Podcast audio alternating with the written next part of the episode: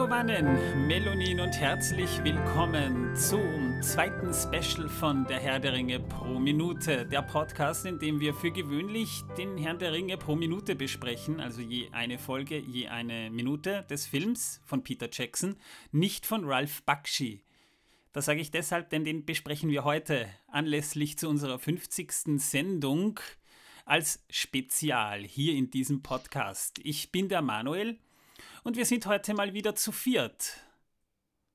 Ja, so, ich Mann. bin der Torben, ich bin dabei. Ich äh, wäre zwar froh, wenn ich nicht dabei wäre, aber zum Glück habe ich genug Alkohol hier, um äh, dabei sein zu können. Ich auch. Wir, wir, können, wir können dich schon noch kicken aus dem Sprachchat. Das ist kein Problem. Und ich bin der Martin. Ja, um meine Wenigkeit, ich bin heute zu Gast hier. Ich bin der alte Wanderer. Oh, das klingt geheimnisvoll. Erzähl mal von dir. Ja, so geheimnisvoll ist es gar nicht. Ähm, bin ein kleiner Hobby-Streamer auf Twitch unter anderem. Ähm, alles rund um das Thema Fantasy. Also nicht nur Gaming, sondern auch andere Sachen, die besprochen werden. Ähm, zum Beispiel das schwarze Auge etc. Aber natürlich äh, auch äh, viel Content bezüglich Herr der Ringe. Und warum ich mich ganz besonders geehrt fühle, hierbei sein zu dürfen, ist, dass wir ja einen Film besprechen wollen, der ähm, ja, das, das Herausgabedatum ist nämlich, äh, oder das Herausgabejahr ist das meines Geburtsjahres. Also ich bin nicht umsonst äh, der alte Wanderer.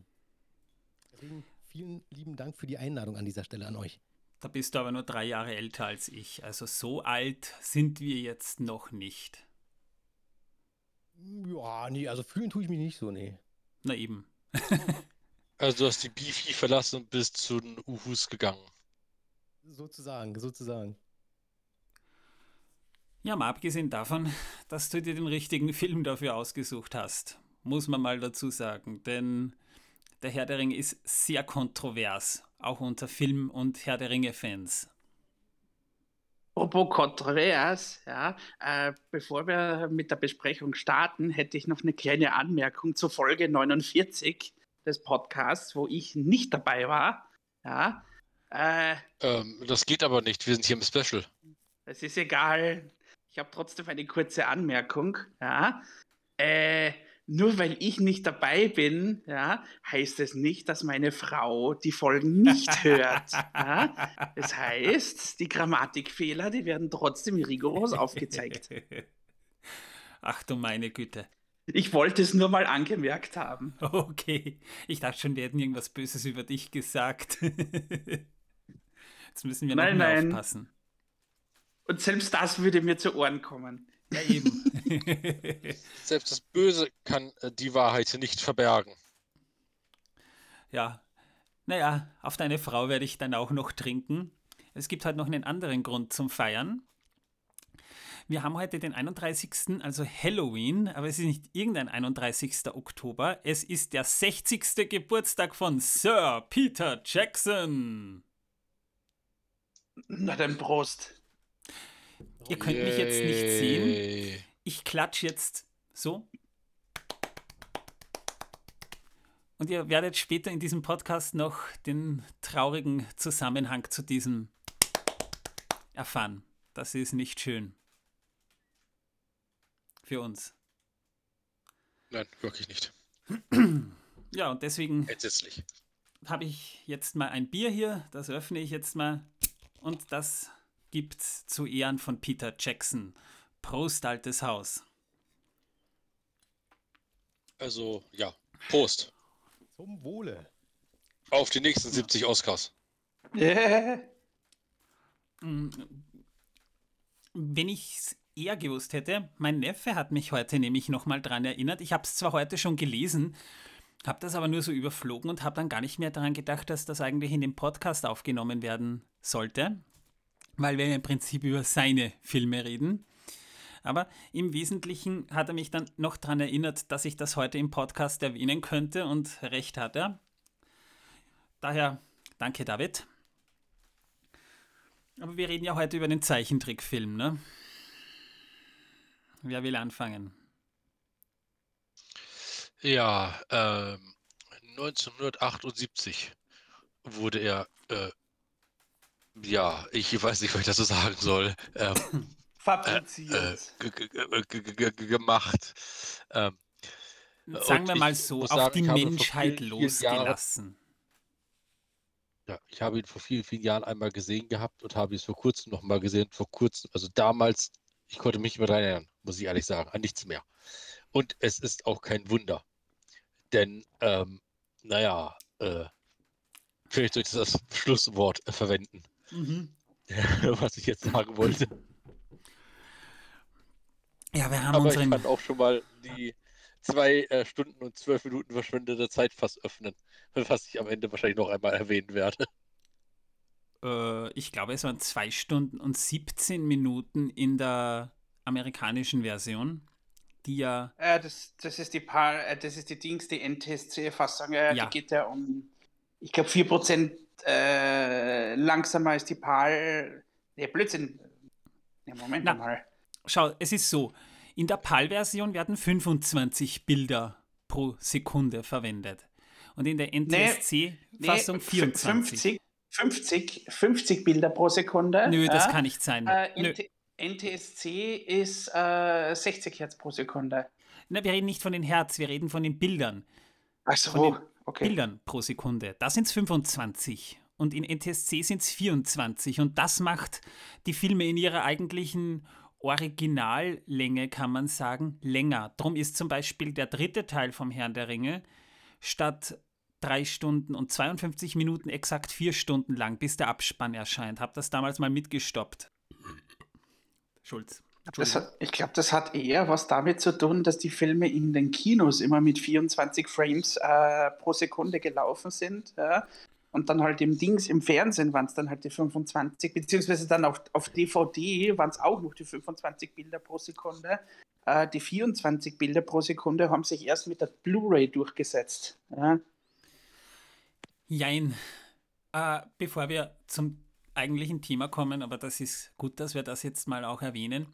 Das führt dazu, dass manche Übersetzungen oder Synchronisationen im Fernsehen, auch der Herr der Ringe übrigens, verfremdet klingen, teilweise viel zu hoch klingen, als würden da so verirrte Schlümpfe irgendwie sprechen. Das hat genau diesen Grund, weil im Fernsehen immer noch die PAL-Version läuft.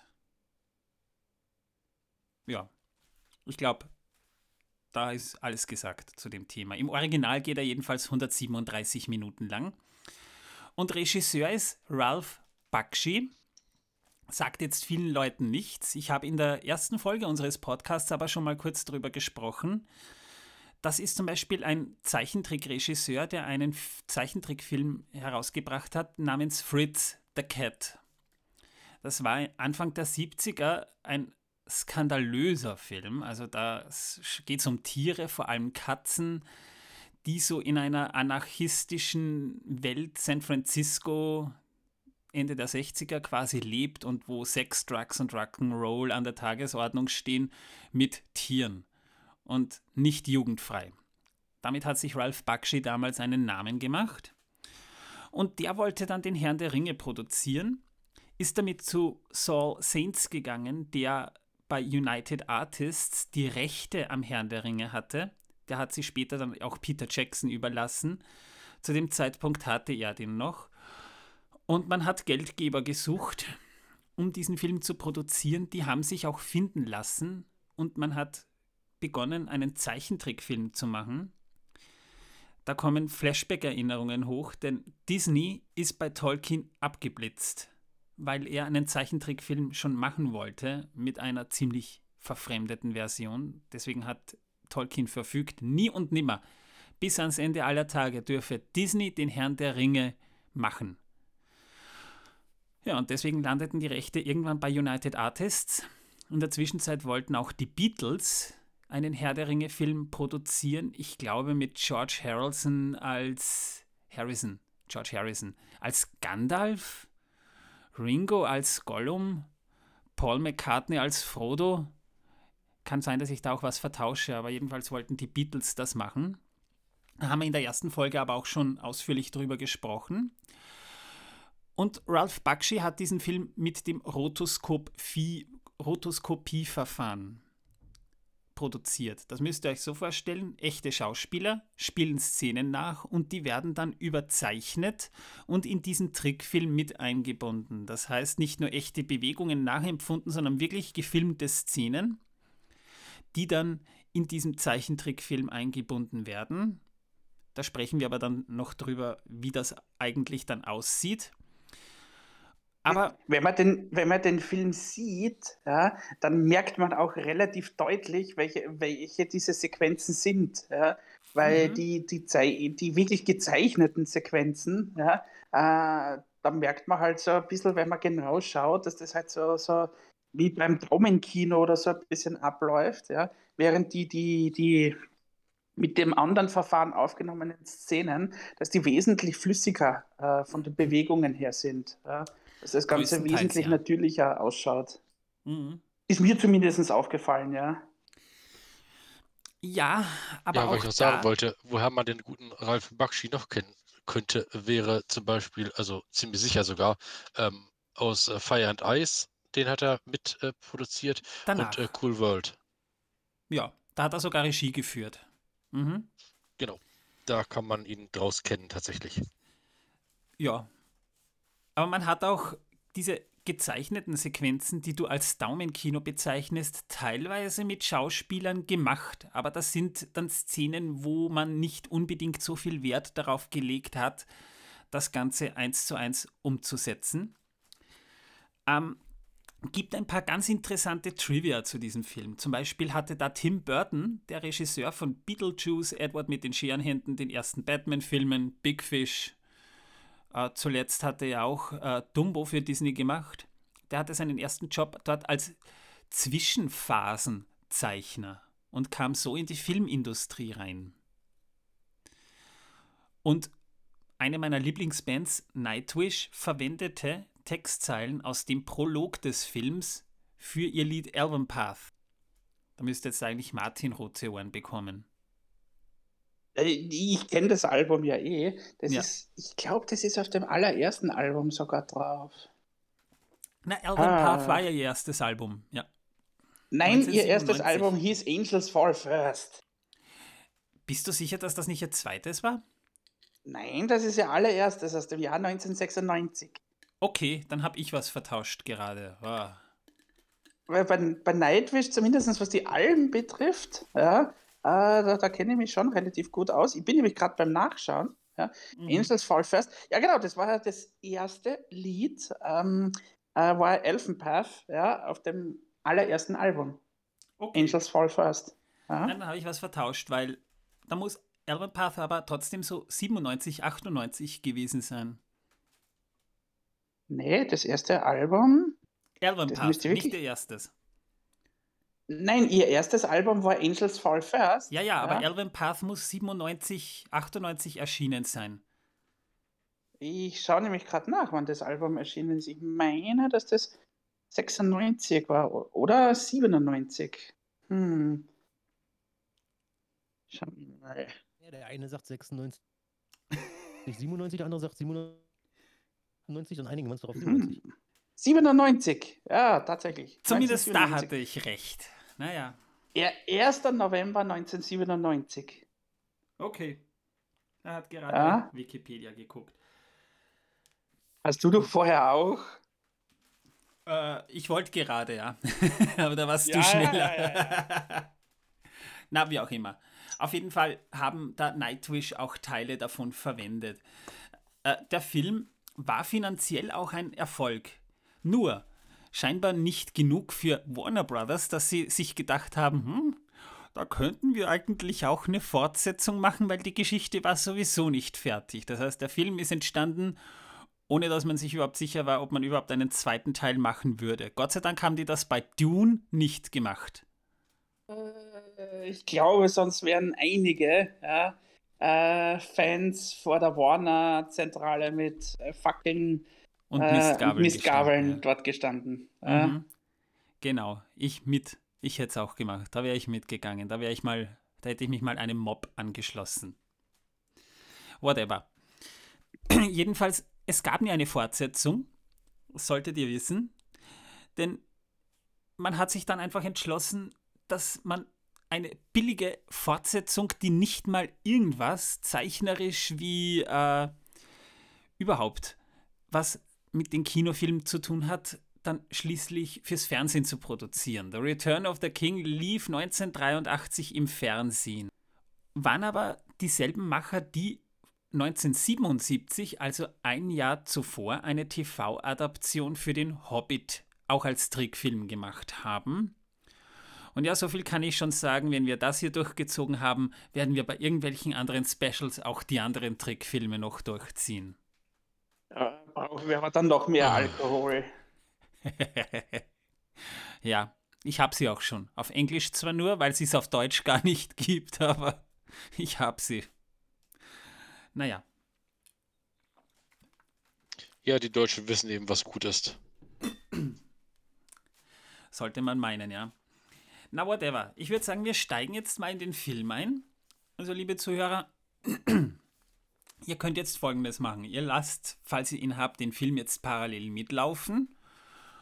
Oder ihr hört euch einfach unsere Review an, denn wir besprechen den Film sehr genau. Hier gibt's Spoiler. Also wir spoilern jetzt die ganze Zeit. Der Film ist aus 1978, also wir, glaube ich, dürfen spoilern. Und bevor wir endgültig mal unsere Meinung irgendwie kundtun, so gut ist der Film wirklich nicht. Nein, nein, nein. Daher kann ich euch auch nur empfehlen, das Oder zu wählen, äh, euch einfach den Podcast hier anzuhören und den Film gar nicht erst nebenbei laufen zu lassen. Kann man Ich machen. stimme ja. zu. Ja, da, da hat er recht. Naja, der Film hat seine Fans. Er hat seine Nein, Fans, hat er nicht. Film. Wenn ich jetzt, wenn ich jetzt Zuschauer oder Zuhörer wäre, besser gesagt, dann äh, würde ich mich lieber auf den Podcast konzentrieren, als äh, beides parallel. Also, ähm, weil es, ist in meinen Augen, also ist ja auch immer eine Geschmacksfrage, ne? Aber aus, aus meiner Sicht ist das, ist das ähm, Multitasking, also funktioniert, aber es funktionieren nicht zwei Sachen gleichzeitig Nein. zu 100 Prozent. Aber Nee. ich schlage euch eins vor. Außerdem, außerdem würde ich auch sagen, ja, äh, wenn wir das jetzt wirklich Szene für Szene analysieren, ja, äh, ich glaube, das ist nicht so amüsant, ja, als, wir, als würden wir wirklich eine Rant machen über diesen Gut, Film. Wir machen Kann schon Folgendes. sein, dass er seine Momente hat. Ja. Ich meine, es gibt vielleicht auch so ein, zwei positive Sachen, die auch ich über den Film äh, äh, Positives berichten kann, aber es ist nicht viel, ganz ehrlich. Na, pass auf. Machen wir es folgendes. Ganz kurz, wenn ich nochmal dazwischen funken darf. Also, wo du gerade sagtest, Positives, ähm, hat ihr eigentlich gewusst, dass der sogar für zwei Filmpreise und auch für den, für den, Go äh, für den Golden Globe äh, nominiert wurde? Ja, Ja, der Hugo und der Saturn Award. Genau, genau. Mhm. Und, äh, ja. beim, beim Golden Globe ähm, hat mich echt erstaunt, als ich das ähm, gelesen hatte. Ja, ich weiß aber, warum das passiert ist. Die Leute, die sich angeschaut haben, waren einfach viel zu besoffen, um zu kapieren, was da schiefgelaufen ist. Nö, nö. Ende der 70er war das Hightech. Also technisch war das schon was damals. Das muss man schon dazu sagen. Und fürs Auge war das damals schon, ich sag mal, man kannte ja noch kein CGI oder ähnliches. Ja. Disney hatte auch noch nicht seine Hochära. Damals sah das teilweise noch schlimmer aus. Ja.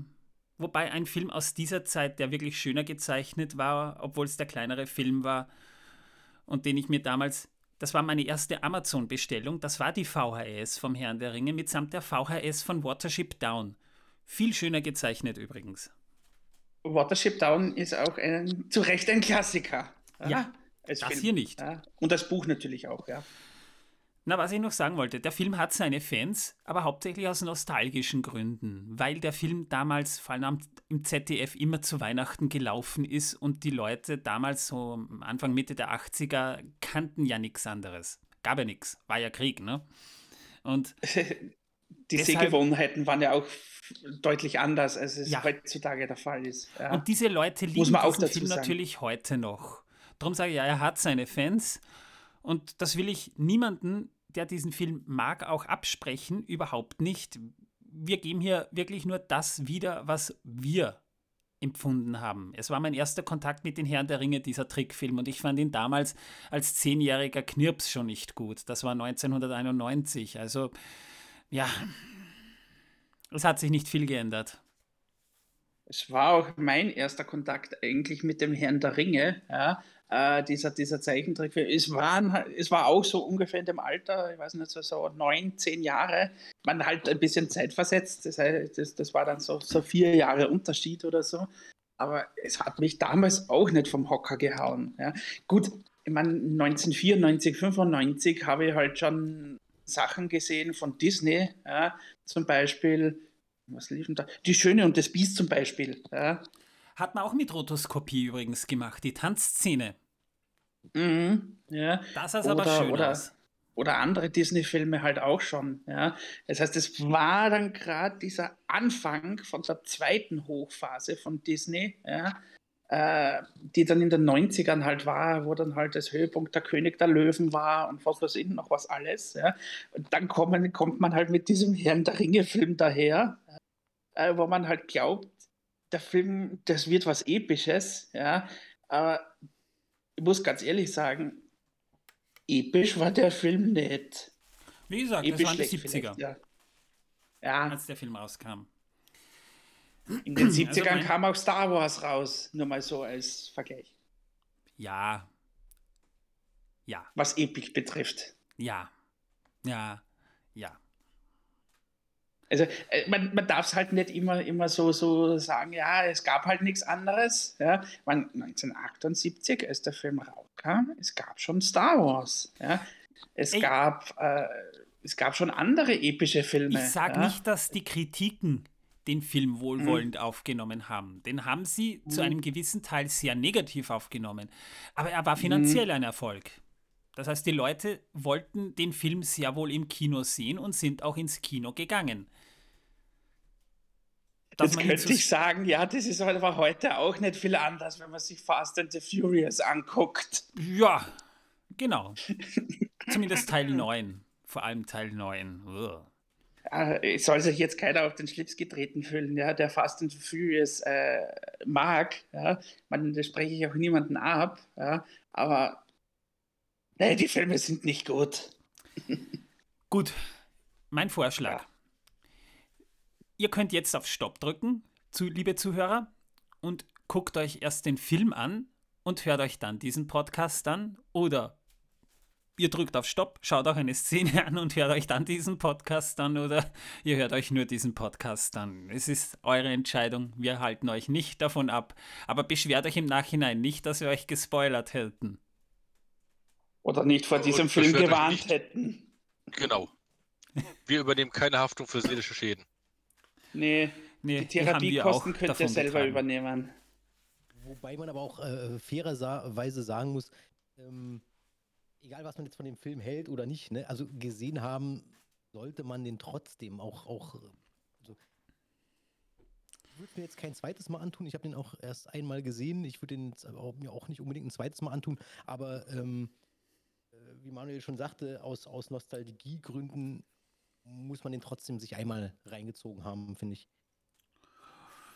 Ich denke auch jeder, also jeder, der sich Tolkien-Experte schimpfen darf, der muss diesen Film mal gesehen haben, sonst kann er über diese ganze, wie war das damals, Sache nicht wirklich reden. Das war ein Jahr, nachdem das Silmarillion erschienen war und fünf Jahre nachdem Tolkien gestorben war. Das war eine ganz andere Zeit damals, denn an Realfilme dachte damals keiner. Der Herr der Ringe galt als unverfilmbar. Bis Mitte der 90er hinein war der Herr der Ringe verschrien als das Zeug kann man nicht verfilmen. Bis einfach mal New Line Cinema mutig genug war, Peter Jackson Geld in die Hand zu drücken und der macht eine Trilogie draus, war das Ganze eigentlich nur möglich als Zeichentrickfilm, weil die Technik nie so weit war. Und ist halt auch so ein Grund, warum man sich diesen Film ansieht und zumindest eine Vision von Mittelerde sehen kann, auch wenn es jetzt nicht unbedingt die beschaulichste Vision ist. Vor allem hat der Film ja auch ein irrsinniges Problem. Ja? Äh, ich meine, der Film er geht zwei Stunden und 17 Minuten. Ja? Und äh, er umfasst den, das komplette erste Buch, Die Gefährten, ja? und lässt da schon einige Dinge aus. Ja? Äh, und nimmt dann, ich glaube, zwei Drittel vom, vom zweiten Buch dann auch noch. Ja? Ähm, er endet ja mit der Schlacht von Helmsklamm, ja? Beziehungsweise mit der gewonnenen Schlacht dann von Helmsklamm. Ja? Und ja, weil, nee, das ist eine, eine Geschichte, die wirklich in. Die irgendwo drei, aufhört. Ja, ja irgendwo sie hört aufhört. irgendwo auf. Richtig random. Ja? Sie, sie ist komplett gehetzt. Ja. Äh, ja. Von daher. Mh, hm, Na, gehen wir mal gesagt, rein. Sonst ja. nehmen wir viele Sachen vorweg. Also wir beginnen jetzt erstmal der Soundtrack des Films, den wir auch am Anfang hören. Klassisch zu dieser Zeit, halt doch sehr orchestral mit vielen Trompeten und Fanfaren. Der Erinnert mich aber, aber trotzdem an einen Disney-Film, einen typischen aus dieser Zeit. Ja, ja, war nicht mal schlecht. Also der Soundtrack von diesem Film ist zu einem gewissen Teil nicht mal schlecht. Und mal abgesehen davon, dass der Schriftzug der Lord of the Rings mit den ersten äh, Einblendungen sehr rotstichig ist, also rotstichig ist untertrieben, das ist einfach wirklich rot. Der Soundtrack an sich ist okay, auch weiter im Film drinnen. Drum, ich meine, ich habe jetzt nicht alles im Ohr, aber das, was ich da gehört habe, es sind so ein paar Passagen drin, die ich auch heute noch im Ohr drin habe. Das ist okay bis zu einem bestimmten Grad. Das kann ich nicht kritisieren. Aber dann beginnt es ja schon. Also wir steigen im Prolog ein und der, ohne dass ich das jetzt Wort für Wort wiedergebe, wir haben hier eine männliche Stimme, die im Off, Entschuldigung, das ist das Bier. Wir haben hier eine Stimme im Off, die halt schon beginnt, die Geschichte zu erzählen und wir haben hier so eine Art Schattentheater mit echten Schauspielern die quasi den ganzen Prolog nacherzählen. Auch sehr rotstichig, das Ganze. Nur rot, das ist alles rot, das tut so, mhm. sowas von im Auge weh. Ja, das ist ganz extrem, also gerade am Anfang, wobei ich finde, ähm, dass der gesamte Film so einen leichten Rotstich nachher hat. Also auch wenn du nachher nur die, die reinen Zeichentrick-Szenen äh, hast. Ähm, Stimmt. Selbst die haben einen leichten äh, oder, oder minimalen Rotstich. Teilweise. Äh, Nicht immer, aber schon, ja. Jedenfalls, da habe ich teilweise schon den Eindruck gehabt, da hat sich Peter Jackson schon ein bisschen was abgeguckt. Nämlich jetzt nicht unbedingt äh, eins zu eins übernommen, aber zum Beispiel die Szene, wo die Elben, die Menschen und die Zwerge die Ringe hochheben, zum Beispiel. Oder als der Ring dann von Gollum herabgleitet. Diese Höhlenszene, auch alles rotstichig, ja, außer der Ring. Und wie dieser Ring so runterfällt, das sieht sogar fast interessanter oder besser aus als im Realfilm, weil man das nicht so zeitlupenmäßig gemacht hat. Aber ich habe schon den Eindruck, da hat sich Peter Jackson ein bisschen was davon abgeguckt. Man muss allerdings auch dazu sagen, dass nämlich äh, der Prolog äh, tatsächlich mehr Namen droppt. Ja?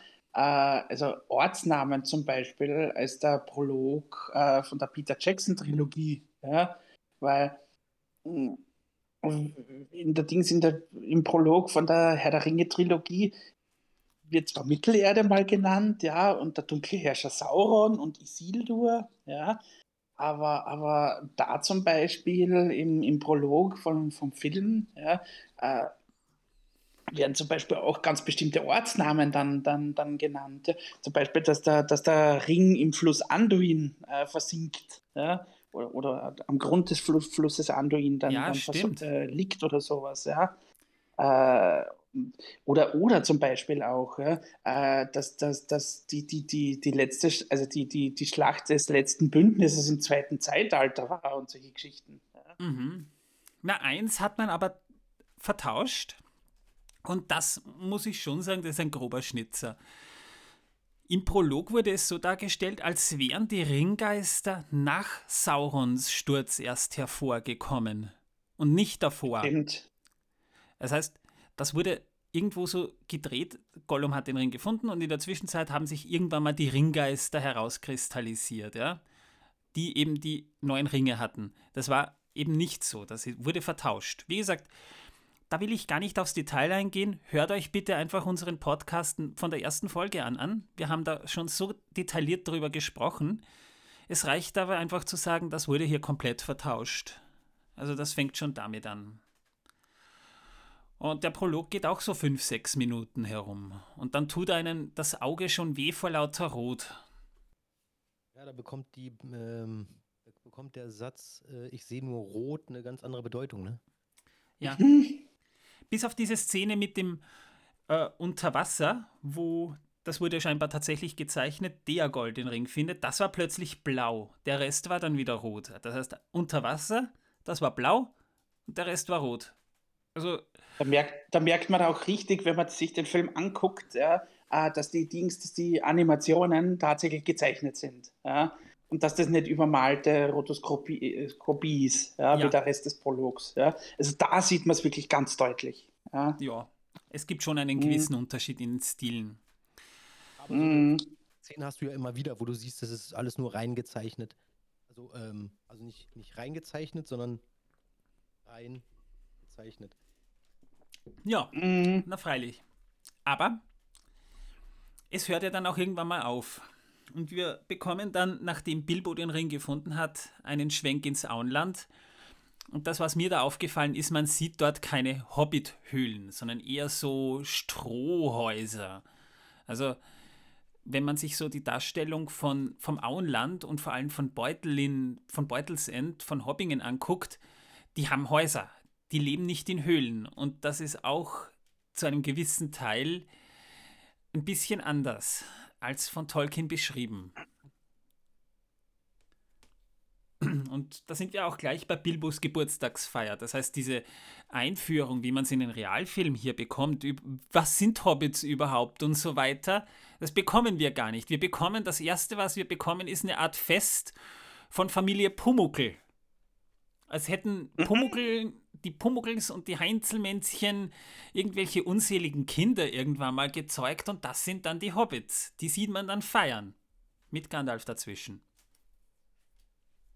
Ja, da war ich auch irritiert. Also wenn man jetzt ähm, Herr der Ringe nicht kennen sollte, also ich meine, gut, unsere Zuhörer, die, die wissen natürlich äh, Bescheid, aber ähm, hätte man damals den Film gesehen und kennt sich nicht mit äh, Herr der Ringe aus, ähm, würde man im ersten Moment halt tatsächlich einfach ja, ins, ins kalte Wasser geschmissen. Ne? Also es wird, wird nicht erklärt, was sind Hobbits. Ähm, dann kommt hinzu, was du gesagt hast, dass die ähm, Hobbit-Höhlen nicht korrekt dargestellt worden sind. Ähm, also ich glaube, das ist nicht im Interesse des Erfinders gewesen. Also der hätte sich im Grab sowas von umgedreht. Ich habe jetzt keine Ahnung, wie Christopher Tolkien den Film gefunden hat. Ja, genau das mhm. ist durch den Kopf gegangen, ja weil der hasst ja die Realfilme. Aber über einen Zeichentrickfilm hat man noch nichts gehört. Aber äh, naja, inzwischen können wir sagen, er hasst sie nicht, er hat sie gehasst. Ja. Ja. Eh traurig genug, ja. Der ist mittlerweile leider ja. auch nicht mehr unter uns. Ja, ja aber die ich Zeit. weiß übrigens mittlerweile, weil ich den Film das erste Mal sah. Und das war 1991. Also Ende Februar. Wir. Deswegen wusste ich auch nichts mehr davon. Das ist viel zu lange her. Ja, schrecklich. Also die Darstellung, ja. da muss ich sagen, da ist ja die Darstellung von Frodo noch die beste. Aber wenn man sich die ganzen Hobbits anguckt mit diesen Pausbäckchen da, also mit diesen Kapuzen, äh, die die, die, die aufhaben, äh, als hätte irgendjemand die Gartenzwerge des Grauens lebendig werden lassen. Wirklich nicht schön. Da fehlen nur noch die Sommersprossen und dann denkst du wirklich, das ist das Sams. Das ging auch, ja. Sams oder Pumuckel? Pumuckel hat ja auch Sommersprossen. Also die hätten alle problemlos da reingepasst. Die wären nicht aufgefallen. Ja, und wir hören dann eben ähm, die Ansprache von Bilbo. Übrigens der Synchronsprecher Ivar Kombrek, der hat auch lange Jahre Dialogregie bei den Simpsons geführt, bei den ersten Staffeln, bis er verstorben ist, 2007. Ja, Und der ist dafür verantwortlich, dass es nämlich sehr viele, ähm, äh, dass bei der Synchro der ersten Staffeln sehr viele Wortwitze verloren gegangen sind. Ja, Oder er sie zu sehr eingedeutscht hat. Das ist auch passiert. Ich sage nur fünf Ja, Ecken Einkaufszentrum.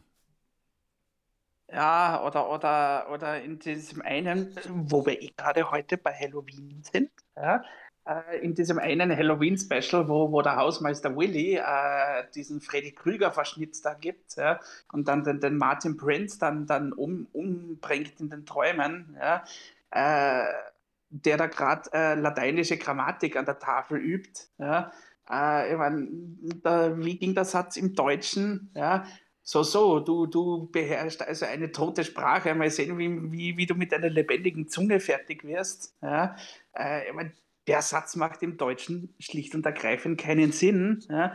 Erst wenn du weißt, dass das Wort, das englische Tongue, ja, sowohl Sprache als auch Zunge äh, ähm, heißt, ja, äh, Mhm. macht der Satz dann eigentlich mehr Sinn, aber halt nur im Englischen, weil Na, halt nicht funktioniert. Also, also zusammengefasst, wir haben ihm Tingle-Tangled Bob zu verdanken. Nicht Sideshow Bob, sondern Tingle-Tangle Bob.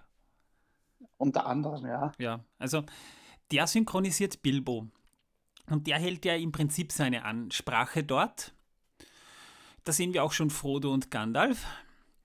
Und Bilbo steckt sich dann nach gefühlt zehn Sekunden, wo wir gerade mal ein paar Zeilen seiner Ansprache mitbekommen, außer diesem Gag mit den Stolzfußens. Übrigens, kurzes Trivia.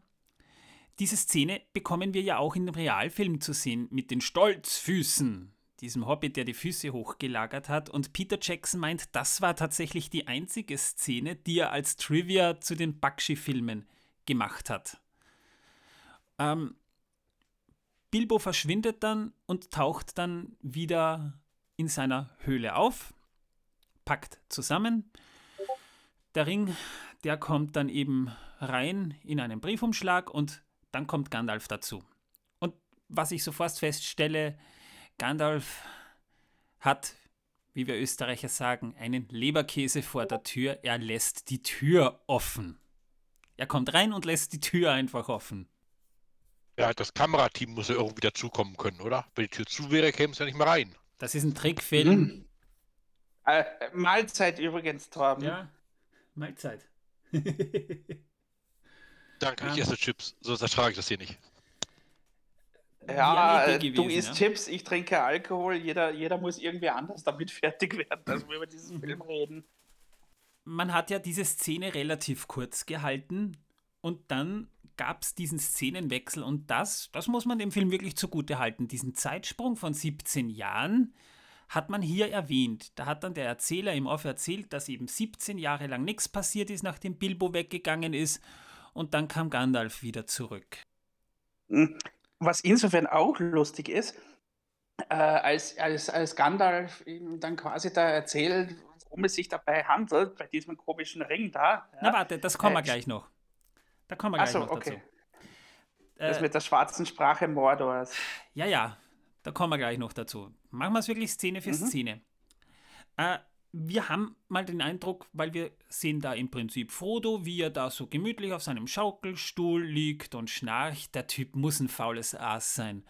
Wir haben ja mal eine ganze Folge darauf verschwendet, äh, was Frodo wahrscheinlich oder vielleicht für einen Job hatte. Wir haben da wirklich spekuliert, welche Jobs hatten Frodo und Bilbo eigentlich, dass sie sich ihren Lebensstil leisten können. Ich vermute jetzt, wenn ich mir diesen Zeichentrickfilm ansehe, er ist Schaukelstuhltester. Beweist mir das Dann Gegenteil. er wahrscheinlich aber auch die Gebrauchsanweisung. es ist, wir haben ja gedacht, wahrscheinlich geben sie Kalligrafie-Workshops, Frodo und Bilbo, wegen ihrer schönen Schrift. Aber davon sieht man nichts. Also ich sage mal Schaukelstuhltester. Wie eine Möglichkeit. Jedenfalls klopft es an der Tür, er macht auf und Gandalf steht da. Und wir sehen da erstmal Frodo tanzen, als hätte er gerade einen epileptischen Anfall. Es kommt im Film aber noch öfter vor. Ja. Ja, Äh, Die, Galad die Galadriel macht es nämlich auch. Na, pass auf. da haben wir, wir haben uns da wirklich Notizen gemacht. das ist wahr. Aber Frodos Tanz, wie Gandalf reinkommt, äh, also man macht sich schon ein bisschen Sorgen. Abgesehen davon. Waren, waren halt die 70er, das war halt ja. das, das Jahrzehnt, ja. Ah, äh, das heißt, wo in den halt 70ern mal so psychedelische Substanzen oder sowas auch mal gegeben hat. Ja, ich meine, war ja klar, dass sich das irgendwann in den Zeichentrickfilmen auch niederschlägt. naja, es waren die 70er. Das heißt, in den 70ern gab es scheinbar keine Türen, denn Gandalf lässt schon wieder die Tür offen. Ja, Kamerateam, nochmal, Kamerateam. Ich halte es nicht aus. Ich denke mir jedes Mal, wenn ich diese Szene sehe, kann mal jemand die Tür zumachen, bitteschön. Da kommt Gandalf, kommt mit einem Reveal, top geheim, wirklich top secret. Keiner darf davon was mitbekommen. Und was macht er? Er lässt die Tür offen. Das Kamerateam. Das macht. Welches scheiß Kamerateam? Das ist ein Zeichentrickfilm. Achso. Dann ja. eben nicht. Es gibt kein Kamerateam. Naja, und wie wurden dann diese Rotoskopieaufnahmen gemacht? Wenn nicht mit einem Kamerateam? Hey, Gandalf ist ein Zauberer. oh Gott, der war schlecht. Jetzt wissen wir es so mal. Damit kann ich jeden Regiefehler im Film erklären. Das ist Zauberei. äh, mach Na, mal weiter. Ich meine, Gandalf scheint Drogen zu nehmen. Guckt euch mal die Augen von Gandalf im Film an. Diese geweiteten Pupillen. Das, das ist so, das ist so eindeutig LSD-Konsum da drin, Alter. Ja, vielleicht liegt es aber auch an seinen Kräutern, die er raucht. Wahrscheinlich beides in Kombi. Wir wissen es nicht. Vielleicht ein wenig viel. Naja. Sagen wir mal so, in diesem Film haben wir schon einen kleinen Stilbruch. Ich weiß jetzt nicht, ob es im Buch auch so war, ich glaube aber fast nicht. Im Film jedenfalls wohl eher nicht. Gandalf fasst den Ring an. Frodo gibt ihm den Ring und Gandalf hält den Ring tatsächlich zwischen seinen alten Grabschern und guckt ihn sich an, fragt Frodo noch, ob man Zeichen erkennen kann, wirft die dann ins Feuer. Frodo kriegt ja den Schreck, und da sieht man dann auch, dass die Flammen in dieser Szene echt sind. Das sind keine Zeichentrickflammen, die sind echt. Das heißt, man hat auch andere Dinge äh, real gefilmt und in diesem Trickfilm eingebaut. Unter anderem auch eben diese Flammen. Vor allem, dann kommt Gandalf auf Frodo zu, als er dann diesen Reveal macht mit diesem Ring. Da wolltest du ja nur du irgendwas sagen, Martin? Naja, äh, lustig ist, dass der Gandalf dann tatsächlich im, im Auenland dann nämlich ähm, das, das, die, die, die Zeichen, ähm, die auf dem Ring stehen, dann sogar in der schwarzen Sprache vom Mordor vorträgt. Und dabei ja. noch tanzt. Und, und Frodo ja, hüpft dann so die, auf die, die Seite, während ist Gandalf sehenswert. Ja, ja, er tanzt durch den Raum und Frodo hüpft immer so auf die Seite. als würde er sich fürchten. Und dann geht Gandalf auf Frodo zu, hält ihm den Finger so hin und meint, die Aufgabe ist, äh, den Ring hier wegzubringen, die gilt dir. Und Frodo weicht so zurück, das hat so ausgesehen, als, als würde Gandalfs Finger irgendwie gerade massiv stinken und Frodo weicht zurück. Das ist so eine epische Szene. Ja, ich glaube, das ist die einzige Szene in diesem Film, die wirklich sehenswert ist. Ja, bis auf den tanzenden Gandalf. Der hängt, der, der, der, der tanzt wie eine Hexe ums Feuer. Also, es ist ja, schon... genau, da sieht eher aus wie eine Hexe mit Bart.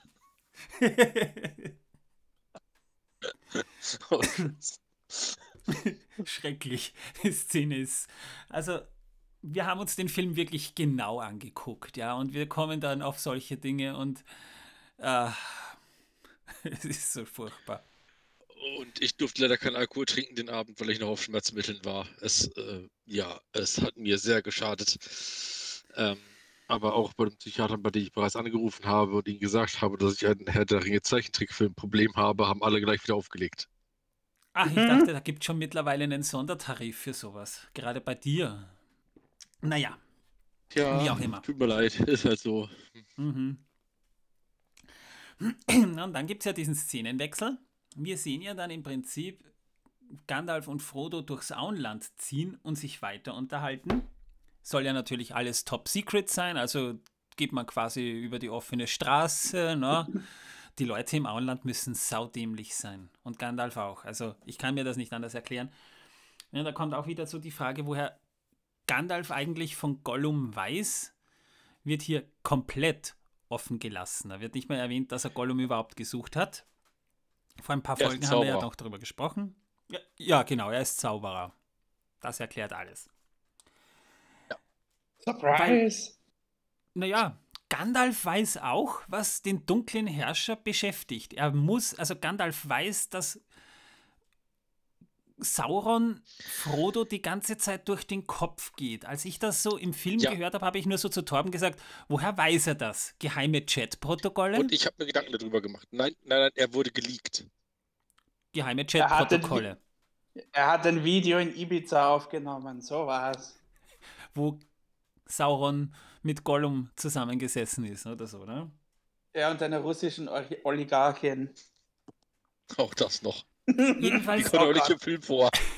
Das, das könnte ist, Film interessant machen, aber die kam nicht vor. Das ist Galadriel. ja, genau. ja. Oh Mann. Jedenfalls, jedenfalls kommt dann ja Gandalf plötzlich drauf, da hört jemand mit. Und da kommt Gandalf. Bitte Entschuldigung, Herr, Herr Gandalf, ich habe nur, ich habe nur, ich habe nicht gelauscht. Und da sieht man schon mal zum ersten Mal Sam und man bekommt schon direkt Angst vor ihm, weil er unter sehr merkwürdigen Zuckungen leidet, als Gandalf nur einen Schritt auf ihn zumacht. Er hält sich so irgendwie die ganze Zeit die Hand vor den Mund, seine Augen weiten sich, seine kartoffelige Knollennase zuckt herum. Es ist so bizarr, was die mit Sam in diesem Film gemacht haben. Oh ja. Und er sieht irgendwie teilweise jung und teilweise uralt aus. ja, es ist, es ist irgendwie, als, also als ich das damals gesehen habe, habe ich mir irgendwie in meinem Kopf so gedacht, wie entstehen Hobbits eigentlich? Werden die auch so wie Kartoffeln im Boden gezüchtet und dann einfach rausgezogen und Sam ist ein bisschen zu lang unter der Erde gesteckt? Wie eine Kartoffel? Mhm. Also, ja. Gandalf verschwindet ja dann und reitet ja dann nach Isengard. Oh Mann, oh Mann, die Szene, da, da, da ging mir auch die, die Galle hoch. Naja, Allein schon, wenn du dir den, den Turm von Saruman ansiehst, der sieht aus wie die Ordination von Dr. Satan am Schreckensberg. Übrigens ein alter nicht Ego nur das, sondern auch wie Saruman selber ausschaut. Er trägt rosa und pink. Das kommt ja schon damit dazu. Ja. Wo, wo war, war da Saruman der Weiße? Ja. Und was der für ein Geschwätz von sich gegeben hat. Ja, oh. Ich habe mir gedacht, er hat doch einen Fehler oder so. Er leiert so theatralisch herum. Mit seiner tiefen Stimme. Nein, der muss einen Kurzschuss gehabt haben, der arme Kerl. Naja, das sowieso. Denn, ja, revealed ist, ja falsch, dann... ist falsche Pfeifenkraut geraucht anscheinend. Ja, na, wir sehen ja auch tanzende Lichter, während Saruman versucht, Gandalf einzulullen. Also die kiffen miteinander, die nehmen Pilze, ich glaube, die haben schon alles Mögliche ausprobiert. Die haben in ihrer Jugend nichts ausgelassen, die zwei. In den 70ern erst recht nicht. Naja, die hatten auch eine lange Jugend. Waren oder? die jemals jung? Sagen wir in Valinor, als sie in Valinor waren.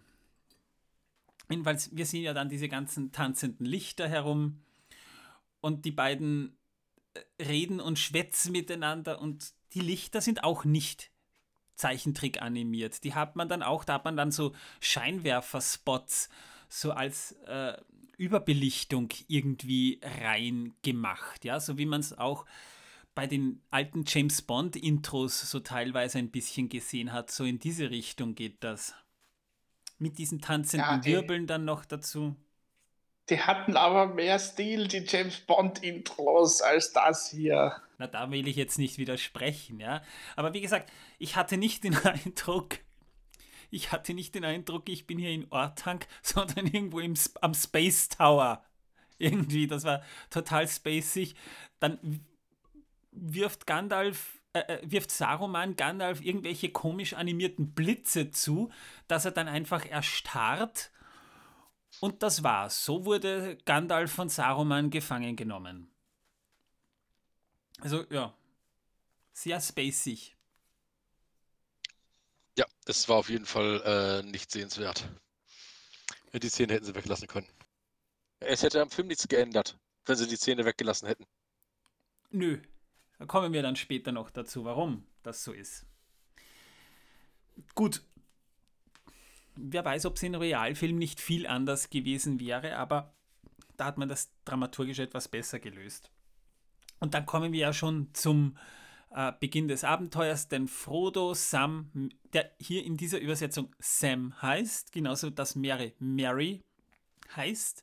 Also Frodo, Sam, Mary und Pippin beginnen ihr Abenteuer und wir sehen sie zunächst mal, wie sie durch die Gegend wandern. Und plötzlich hat Oh einer ja. von denen Oh. eine Laute in der Hand und sie singen das Lied der Schlümpfe. Ja. La la la la la la. Es ist so schrecklich. Ich meine, das Schlimme ist, Sam ist noch wirklich die schlimmste Karikatur eines Hobbits, die man sich vorstellen kann. Sam ist, also Sam oder Sam erinnert mich mehr an Clumsy Schlumpf als an Sam. Wirklich. Mary erinnert mich mehr so an Schlaubi. Wobei Sam so eine Mischung aus, aus Schlaube und Clumsy ist. Wie auch immer. Sam oder Sam ist eine furchtbare Darstellung in diesem Film. Mary und Pippin, vom Zeichnerischen her ist Pippin eher dünkler und Mary etwas heller. Und sonst fallen sie charakterlich kaum auf in diesem Film. Na klar, dass- wir hatten ja nicht allzu viel Zeit in diesen 2 Stunden 17 Minuten. Ja, vor allem, dass die Instrumente bei sich hatten, ne? Und dann, Ah ja, das war ja auch noch. Und dann kommen ja, kommen ja schon die schwarzen Reiter das erste Mal. Und die verstecken sich unter einer Wurzel. Übrigens auch eine Szene, wo viele meinen, das hat sich Peter Jackson von Ralph Bakshi abgeguckt, zum Teil. Und Das ja, stimmt, ja. Aber das Mag auch- drin. mag auch sein. Im Buch haben sie sich nicht unter einer Wurzel versteckt. Tatsächlich haben sich zwei Hobbits auf der einen Seite des Grabens, äh, des Straßengrabens versteckt und die Hobbits auf der anderen Seite hinter einem Baum. Kannst du nachlesen. Also, Also, ich habe gelesen, ihr habt unter einem Baum. In Nein, meiner hinter Fassung einem hier Baum. steht unter einem Baum. ich habe das Buch jetzt nicht da. Ähm, jedenfalls, Ich habe es erst vor drei Tagen gelesen. Da steht unter einem Baum. Und daher habe ich dann gedacht, gut, das kann natürlich als Wurzel interpretiert werden. Ja, aber es waren nicht alle Hobbits zusammen. Und die Einstellung, das dass der Das Reiter klar. von rechts reinkommt ins Bild und auf der rechten unteren Seite sieht man die Hobbits, haben wir eins zu eins auch in der Realfassung so. Bis auf den Unterschied, dass das Pferd, das schwarze Pferd, dort blaue Augen hat und der Reiter rote Augen. Sieht so ein bisschen aus, als hätte, als hätte so wie, wie Polizeiautos so ein bisschen, ne? Also rotes Licht, blaues Licht, Nebelscheinwerfer gibt's das serienmäßig, habe ich mir gedacht, als ich die Szene wieder mal gesehen habe. Sieht sehr weird aus. Und er bewegt sich wie ein Zombie, der schwarze Reiter. Da ist er dann abgesprungen. Wir haben so diese komische Hintergrundmusik, dieses und, und dann sehen wir den, den Zombie-Reiter, wie er so in Richtung Wurzel geht. Und- Und, wie Frodo mal wieder versucht, den Ring auf dem Finger zu äh, äh, knabbern, äh, stecken.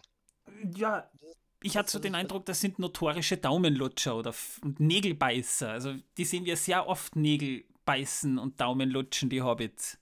Zu den Ga- äh, zu den Nachschulen nochmal zu sagen, ähm, es ist genau mein Eindruck gewesen. Ich habe gesagt, bewegen sich eher wie Zombies anstatt wie Ringgeister, ne? Ja, vor allem, er macht auch so komische Geräusche, dieses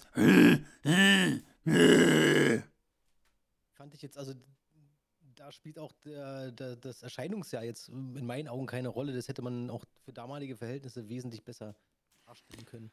Also, auch wenn ich mir jetzt wahrscheinlich dafür einen riesen Shitstorm einfange, aber der Schwarze Reiter wirkte auf mich irgendwie wie diese klassische 70er Jahre Karikatur eines Pädophilen, der am Spielplatz lauert. Ja, ähm, Ja. Ich hatte zumindest den Eindruck. naja. Jedenfalls, der Schwarze Reiter haut dann wieder ab, nachdem Frodo irgendwann eingesehen hat, er zieht sich den Ring doch nicht über, zuckt aber noch weiter und dann revealen seine Gefährten, die ja nur so mitkommen würden, bis auf Sam, dass sie von Frodos Mission schon wissen. Also der schwarze Reiter ist weg und die platzen einfach so heraus. Und wer hat sie verraten? Sam. Und wir haben da schon wieder diese Situation, kaum wird Sam bei etwas ertappt, was er nicht tun darf, das haben wir schon bei Gandalf erlebt, zuckt er wieder zusammen. Boah, Entschuldigung, ich hab's ja nicht böse gemeint, Herr Frodo. Und, und, und kriegt wieder diese nervösen Zuckungen. Also, nö. ich habe es auch nicht böse gemeint. Ich glaube, also ich habe auch beim Ansehen dieses Films teilweise geglaubt, dass äh, die Hobbits alle unter irgendwelchen äh, Gendefekten neuerlichem leiden. Das äh, äh, Es tut ist mir äußerst leid für nicht sie, nur die aber es Hobbits. sieht so aus. Nicht nur die Hobbits, glaub mir. Aber es ist ja dann so, dass sich Frodo ja dann doch freut, dass sie mitkommen, aus mir unerklärlichen Gründen, muss ich persönlich sagen. Hoppla. Das ist das Bier. Und er sagt dann auch noch, Gott segne euch, meine lieben Freunde. Also haben Hobbits doch eine Religion. Äh, ja, äh, aber die glauben ja auch nur an diesen einen Gott, im Grunde Untergötterchen, die beim Lied entstanden sind. Ja, aber welchen Gott meinen die dann? Ja, naja, ist doch klar. Also ich, um das jetzt mal irgendwie nach diesem langen Schweigen hier mal aufzulösen, vermutlich ist es der Kartoffelgott.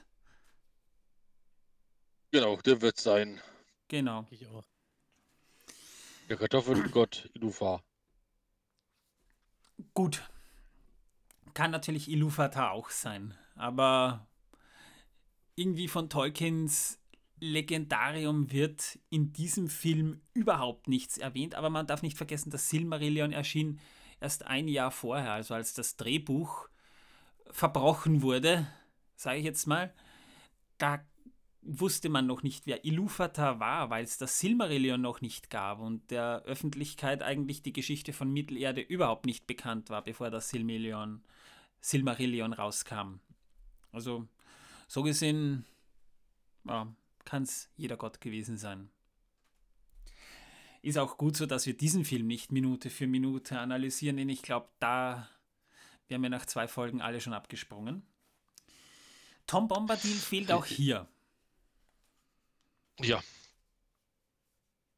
Leider. Oder zum Glück. Beides, Ich weil ich glaube, in diesen Zeichentrickfilm hätte er reingepasst. Nein, weil nämlich folgendes, äh, dann äh, äh, wäre er ja eventuell authentischer zum Buch geworden. Weißt du, Das geht ja nicht. Das konnten sie unter keinen Umständen machen. man kann, ich bin mir, ich sag's mal so, so viel kann ich ja schon mal kritisch dazu sagen zu diesem Film und das meine ich jetzt absolut sachlich. Ich glaube zwar, dass Ralph Bakshi das Buch gelesen hat, aber sich wirklich damit auseinandergesetzt. Hm, Ich denke, er hat das nicht verstanden. naja, Oder er hat es überflogen. ja, ja, wie gesagt, gelesen, aber nicht verstanden. Kann man so sagen, ja. Also die Materie so in dem Sinne, dass man wirklich etwas detaillierter drauf eingeht, glaube ich nicht. Und das hat auch mehrere Gründe. Wir kommen ja dann mal nach Bre und wir sehen ja auch das tänzelnde Pony. Und eine Sache muss man dem Film schon zugute halten. Manche Hintergründe haben schon fast künstlerischen Wert. Und wer die Facebook-Seite von Ralph Bakshi mal besucht, er teilt dort selbst teilweise Illustrationen, auch Hintergründe aus dem Film und die sehen teilweise auch wirklich nicht schlecht aus. Also es ist nicht alles schlecht gezeichnet in diesem Film. Die Hintergründe vom zeitgemäßen her jetzt. Ja, es ist natürlich keine Aquarellmalerei, aber grundsätzlich hat man, sind die Zeichnungen schon schön. Ob sie jetzt Mittelerde entsprechen, ist halt eine andere Sache und ähnlich ist es halt auch mit Bre und dem tänzelnden Pony. Und wir kommen ja dann in diese abgefuckte Kneipe, wo auch wieder mit echten Schauspielern gedreht wurde, denn die ganzen Gäste, die man dort sieht, diese besoffenen Penner und was man da teilweise sieht, das müssen echte Schauspieler von den Bewegungen her sein. Ja. Und der Wirt ist echt eine Nervensäge. Ja, schon von Wie Anfang sie an. auf den gekommen sind. Also ich würde ein Wirtshaus, in dem dieser Wirt ist, augenblicklich verlassen und wenn es das letzte Wirtshaus der Welt wäre. So gut kann das Bier nicht sein, um den zu ertragen. Naja, der ist dem Buch aber sogar etwas nachempfunden, denn auch da ist Butterblume, der Wirt, ein bisschen ein schlichteres, vergessliches Gemüt. Er hat im Prinzip sein Leben lang nichts anderes gemacht, als, äh, wie es später auch im, im Film noch ähm, revealed wird, im Prinzip zu reagieren, wenn jemand seinen Namen brüllt und das Bier zu bringen. Mehr brauchte es scheinbar in Bre nicht, um ein Wirtshaus zu führen. Entsetzlich. Durch Kleingeister. Ja. Jedenfalls ist es ja dann so, dass Frodo von, vom Wirten, also von Butterblume, äh, aufgefordert wird, ihnen ein Lied zu singen. Und er steht ja dann auch auf und interessanterweise, die, die Synchronstimme von Frodo scheint nicht singen zu können, denn da muss plötzlich die Synchronstimme von Sam, der normal Sam synchronisiert, singt mit Frodos Stimme na, umgekehrt. Frodo singt mit Sams Stimme ein Lied, hüpft auf dem Tisch herum und man merkt, Frodo hat ganz eindeutig den Workshop Rhythmisches Klatschen mit Diplom abgeschlossen. Mit Erfolg. Das muss man sagen. Was nicht heißt, dass er ein Diplomat ist, nur an dieser Stelle erwähnt. Nö, aber er hat rhythmisches Klatschen perfekt absolviert. Also, ja, ja Hut ab. Mary geht ja dann raus und während er eben draußen ist, macht er Bekanntschaft mit schwarzen Reitern, die ihnen bis nach Bre gefolgt sind. Und Frodo äh, und Mary bricht dann bewusstlos zusammen. Was im Übrigen im Realfilm nicht vorkommt, aber im Zeichentrickfilm schon, ist auch im Buch so ungefähr passiert. Das heißt, da hat auch Mary, als er alleine rausging, schon mal Bekanntschaft mit einem schwarzen Reiter gemacht. Nur während er hier zusammenbricht, taucht plötzlich grauer Rauch auf. Also der Verdacht ist da, dass die schwarzen Reiter Kettenraucher auch noch sind. Neben Zombies. Aber wenn man sich so die Musik anhört in dieser Kneipe, da haben wir eine, offenbar ein Irish Pub, denn das scheinen besoffene Iren zu sein. Und was ganz Die merkwürdig aussieht. dicken roten Nasen. Ja. Und weil sie so schunkeln. Nur einer, und das ist merkwürdig, einer von diesen besoffenen Wirtshausgästen sieht aus wie ein Cowboy. Mit Halstuch, mit Hut, als wäre er aus einem Western entsprungen irgendwie. Also scheinbar wirklich jede Epoche Ja, der- vertreten. Er hat sich wahrscheinlich im Filmset einfach geirrt. Möglich, ja. Jedenfalls sehr merkwürdig das Ganze. Also scheinbar hat man sich auch nicht auf Kleidungsstil und, und Kultur und Ähnlichem in diesem Film einigen können. Man hat einfach von allem was reingepackt. Ja, es kommt nachher sogar ein Wikinger vor. Einer? Ja, einer. Oder sagen wir es mal so, äh, was man früher für einen Wikinger gehalten hat. Nein, Ah, das wird noch ein eigenes Kapitel. Was man da gemacht hat, ist schrecklich. Whatever. Jedenfalls, die hauen, nachdem Frodo sich den Ring versehentlich überstreift, das ist auch ähnlich wie eben in der Szene im Realfilm, gehen die ja dann nach hinten. Währenddessen schimpft aber Butterblume noch, ich meine, wir haben hier gerade das volle Chaos, ja. Wir haben da gerade irgendwas mit Zauberei erlebt. Und was macht Butterblume? Er regt sich über sein Geschirr auf. Also im Prinzip, das Einzige, was er Frodo hier gerade vorhält, ist, während er ganz einfach mal verschwunden ist und eigentlich wurde er ja aufgefordert zu tanzen und dann geht was kaputt, weil er eben vom Stuhl fällt oder vom Tisch fällt und dann regt sich Butterblume auf, dass Frodo sein Geschirr zerbrochen hat. Na, dann hätte er ihn nicht auffordern dürfen. Mal ganz ehrlich, das ist schon ganz komisch. Und dann kommen Ja, außerdem hätte Frodo ja das Recht, weil er sich im Wirtshaus verletzt hat, ihn zu verklagen. ja, das ist. Ja, So unabwegig ist das ja gar nicht, weil äh, überleg doch mal, du bist gerade mittendrin, Herr der Ringe online zu zocken, bist mitten im Raid und äh, dann hörst du nur noch aus dem Hintergrund, ja, du musst aber noch den Abwasch machen. Äh, also, also, so unabwegig ist das gar nicht. ja, Das Kenn ich. Äh, ja, leider. kenne ich. Ja. Und wenn Butterblume, Aber dagegen ist ja kein Kraut gewachsen. genau, und wenn Butterblume sich dann da aufregt, dass er seine Geschirr kaputt geht, also ich kann das völlig nachvollziehen. Na, weißt du, was total schlimm ist? Jetzt stell dir vor, du bist gerade mitten im Raid, im Spiel, es, und es ruft jemand an und du sagst du, sorry, ich rufe dich später zurück. Na, können wir das nur ganz kurz klären? Nein, ich bin gerade mitten im Raid, ich rufe dich dann zurück, ja? Na, können wir das schnell klären? Wo du dreimal versuchst zu erklären, nein, jetzt geht's nicht, dann legst du einfach auf. Oder du unterbrichst den Raid, wenn du ein Idiot bist, Ja. so wie ich. Bei einigen Sachen musst du aber leider auflegen, weil es gibt solche Personen wie Mütter. Und wenn du da auflegst, dann können schlimme Dinge passieren. Auch in unserem Alter noch. Genau, deswegen, ich habe mir sagen lassen. Mütter sind Endgegner, sind der Endboss. Mhm. Mindestens, wenn nicht noch mehr. Naja, ich sag mal, wir sind ja in einem Alter, wo wir vielleicht noch zu Beginn der 2000er bei unseren Eltern gelebt haben. Und es gab damals ja schon Computerspiele.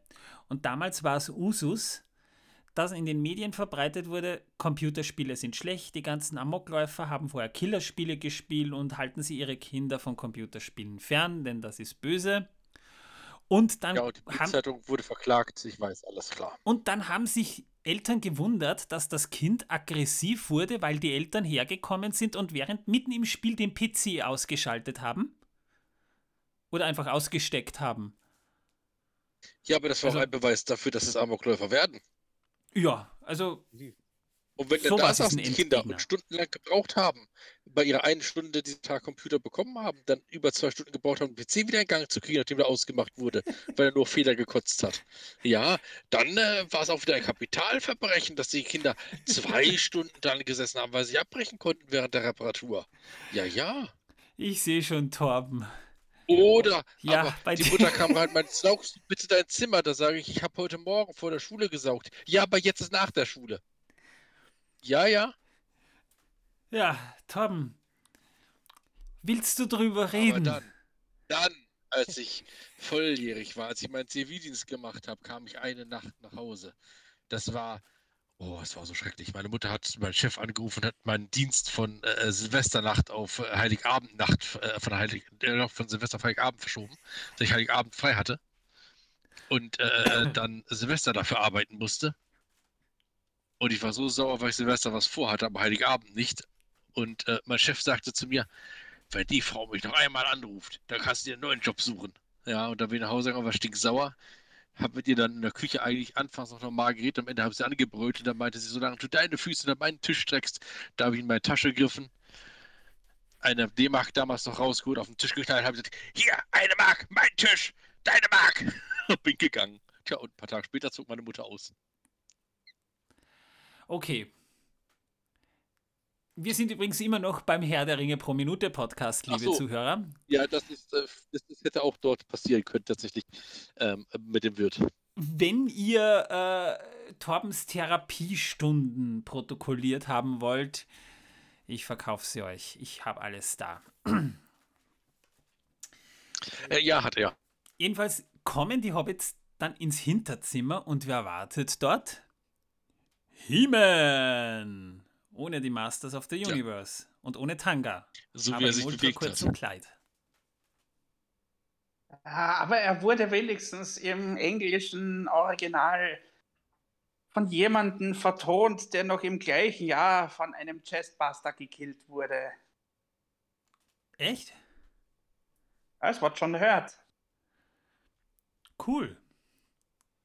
Ja, Ja, aber wenn du ihn dir anguckst, er sieht so aus wie eine Art Proto-Version von He-Man.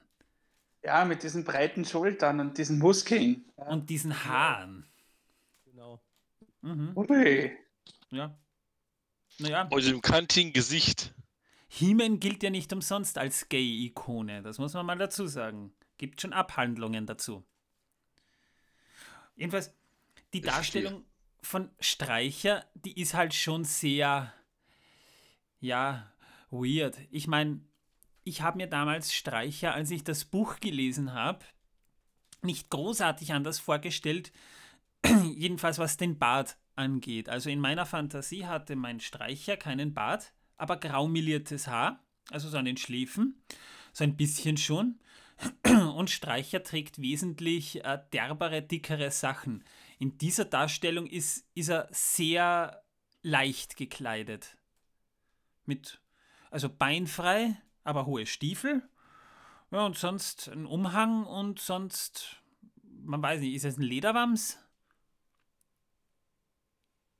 Mit Ich bin mir nicht sicher. Und einem merkwürdigen Haarschnitt, wie man sich halt so einen He-Man in den 70ern vorgestellt hat. Jedenfalls spricht dieser Streicher unseren Frodo an und nennt ihn Herr Beutlin. Und anstelle, dass er schockiert ist, geht er gleich so drauf auf ihn zu und sagt: Ich heiße Herr Unterberg, merkt euch das! Ja, Oh ja. Und in dem Moment habe ich echt gedacht gehabt, hat er es an einer Waffel. Unstimmig. naja, Da kam, ja, ähm, da kam äh, He-Man gerade um die Ecke rum, sitzt im sitzt Zimmer drin. Man hat so ein Gefühl von leichter Angst äh, verspüren können oder hätte man fehlen sollen. Und der dreht dort völlig am Rad äh, äh, äh, und äh, ja, äh, ich weiß nicht. na, das ist ja noch nicht mal das Schlimmste. gut, äh, Sam an und versteckt sich hinter wem war das? Hinter Sam? Mary?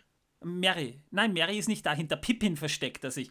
Also Hinter Sam, Pippin hat er sich versteckt, der genau. eigentlich Ja, unglaublich. Frodo in erster Linie beschützen soll, versteckt sich hinterm anderen Hobbit, damit er ja keins auf die Fresse bekriegt.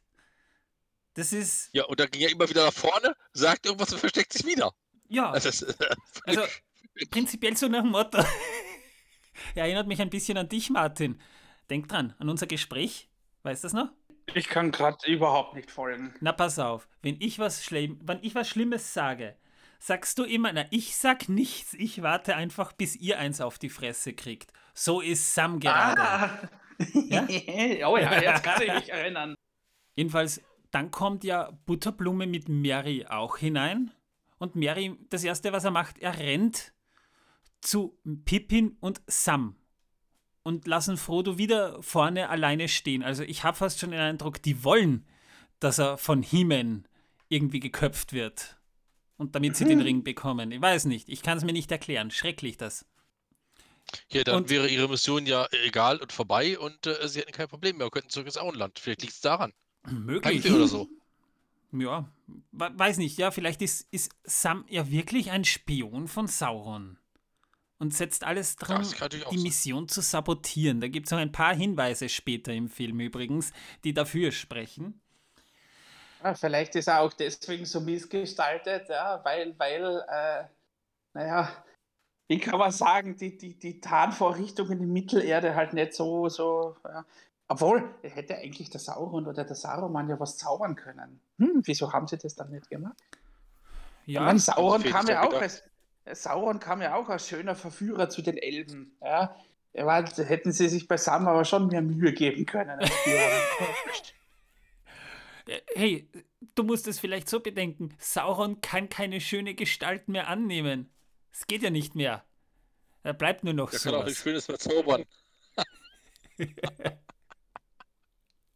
ah, Ja, das, das könnte vielleicht etwas erklären. mindestens, ja. Ja.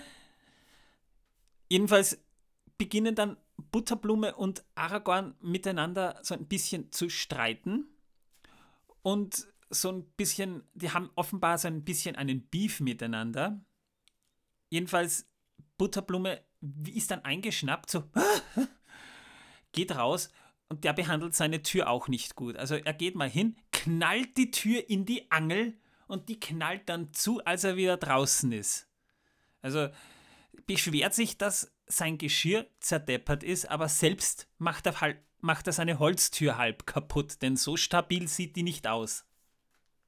Das Ja, ist alles vielleicht eine magische Tür, wer weiß. Jedenfalls wird dann Sam nochmal kurz mutig, schimpft dann Aragorn, so nach dem Motto, das kann ja jeder dahergelaufene sagen, dass er uns helfen will. Und dann zieht Aragorn sein zerbrochenes Schwert und er rennt wieder hinter Merry und Pippin, diesmal sogar, ja. Also, ah, so eine feige Schweinebande das Ganze, bis wir dann endlich Aragorns quasi Schicksal revealed bekommen. Er nennt seinen Namen und hält das zerbrochene Schwert Andoril, das er die ganze Zeit scheinbar bei sich hat, hoch und sagt, ich bin an Aragorn, Arathorns Sohn. Wenn ich euch durch Leben oder Tod retten kann, werde ich es tun. Und dann kommen wieder die Polizeireiter mit Rot- und Blaulicht bei Nacht durch Bree geritten. Und zwar Ja. sind insgesamt drei, die wir hier sehen. Und ähm, die kommen dann in einer, weiß ich nicht, sehr langgestreckten Szene, was sie vorher teilweise viel zu kurz gemacht haben, machen die hier zu lang. Also scheinbar war Ralph Bakshi ein Freund dieser Zombie-Reiter. Wie sie sich dann so in Luft auflösen, dann sind sie plötzlich zu fünft. Wo die anderen zwei vorher waren, wissen wir nicht. Jedenfalls stehen die in den Schlafzimmer und man sieht es in einer sehr merkwürdigen Szene, wo dann eben dieser Rotstich, den unser, unser Gast, der Wanderer, prinzipiell hier mal äh, schon erwähnt hat, das, da, da ändert sich da der Hintergrund, das wird dann alles so rötlich und sie hacken dann so in ganz merkwürdigen Bewegungen auf diese Bettwäsche ein. Und als sie merken, da liegt niemand drin, hört man sie nur frustriert schreien und dann lösen sie sich wieder auf. Also es hört sich eher wie Fauchen an. Ja, und dann war sie weg. Einfach so. Und übrig blieben nur zerfetzte Betten. Ja, und im Nachbarzimmer dreht sich Frodo ganz glücklich mit einem Lächeln um und schläft weiter. So nach dem Motto, naja, ihr habt mich nicht erwischt. Ne, ne, ne, ne, ne, ne. Und Streicher sitzt auch cool daneben und raucht Pfeife.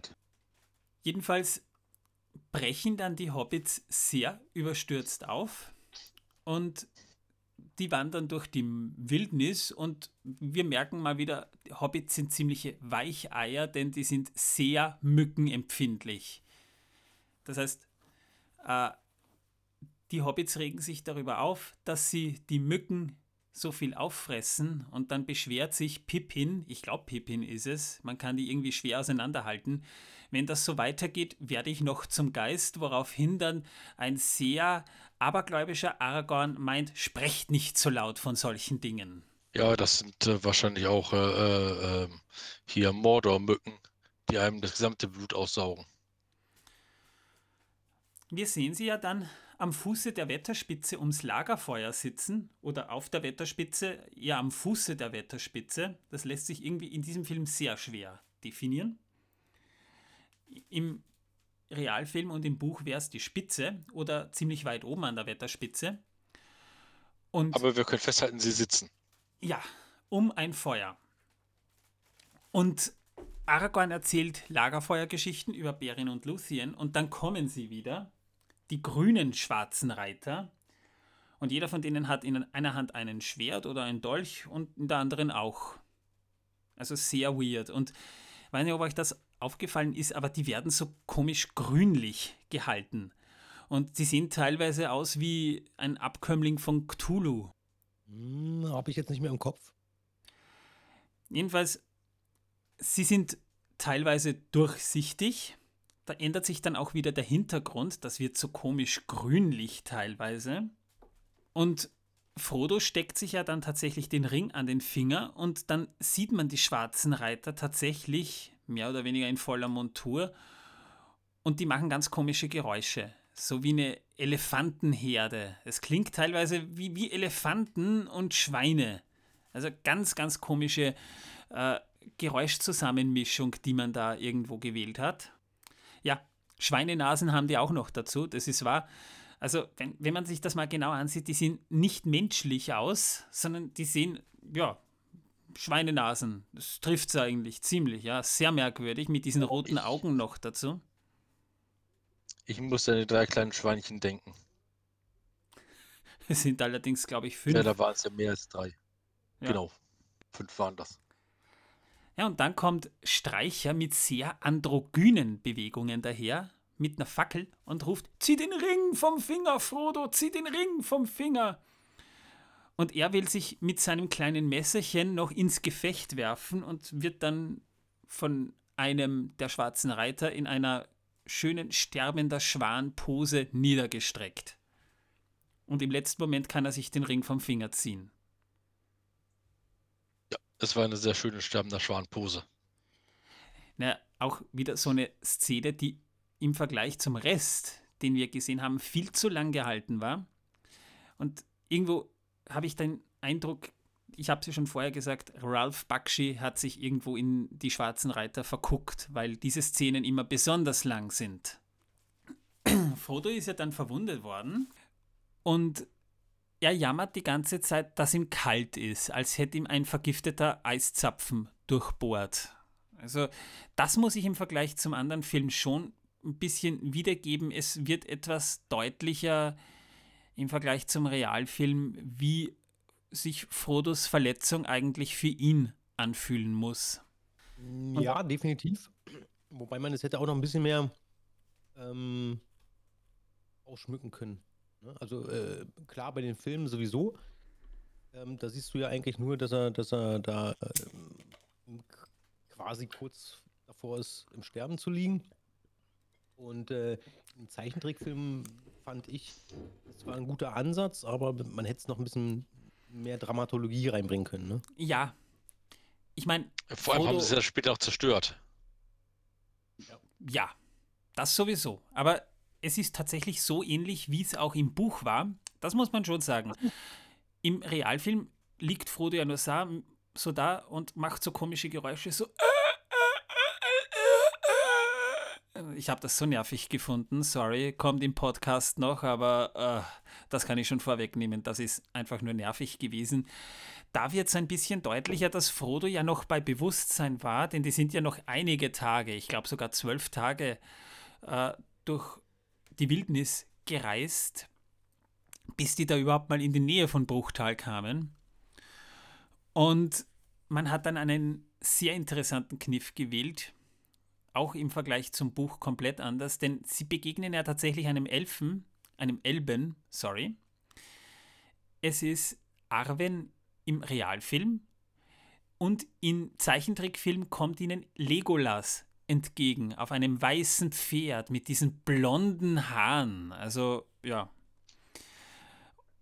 Im Buch war es übrigens ein anderer Elb, nämlich Glorfindel. Also auch den hat man im Zeichentrickfilm komplett außen vor gelassen. Und Ja, wie so vieles. ja, das ist nämlich witzig. Denn Sam sieht zum ersten Mal einen Elb direkt. Zumindest im Zeichentrickfilm. Und er lacht so richtig apathisch. Und weiß nicht, ob es euch aufgefallen ist, aber da zeigt sich richtig Sams Hasenscharte, die man ihm im Zeichentrickfilm verpasst hat. Die hier, Ich glaube eher, das war eine Zahnlücke, eine ziemlich große. na, es waren mehrere Zahnlücken auch noch dazu. Aber hier war es tatsächlich in dieser Szene eine Hasenscharte. Außerdem, äh, das Pferd ist weiß und hat rote Augen. Es ist also, hat er ein Albino-Pferd? Reitet er ein Albino-Pferd? Das hat mich auch so ein bisschen irritiert, will ich mal sagen. Denn das Problem mit Albino, mit Albinos generell ist, Albinos haben kein sehr gutes Sehvermögen, erst recht nicht bei Tageslicht.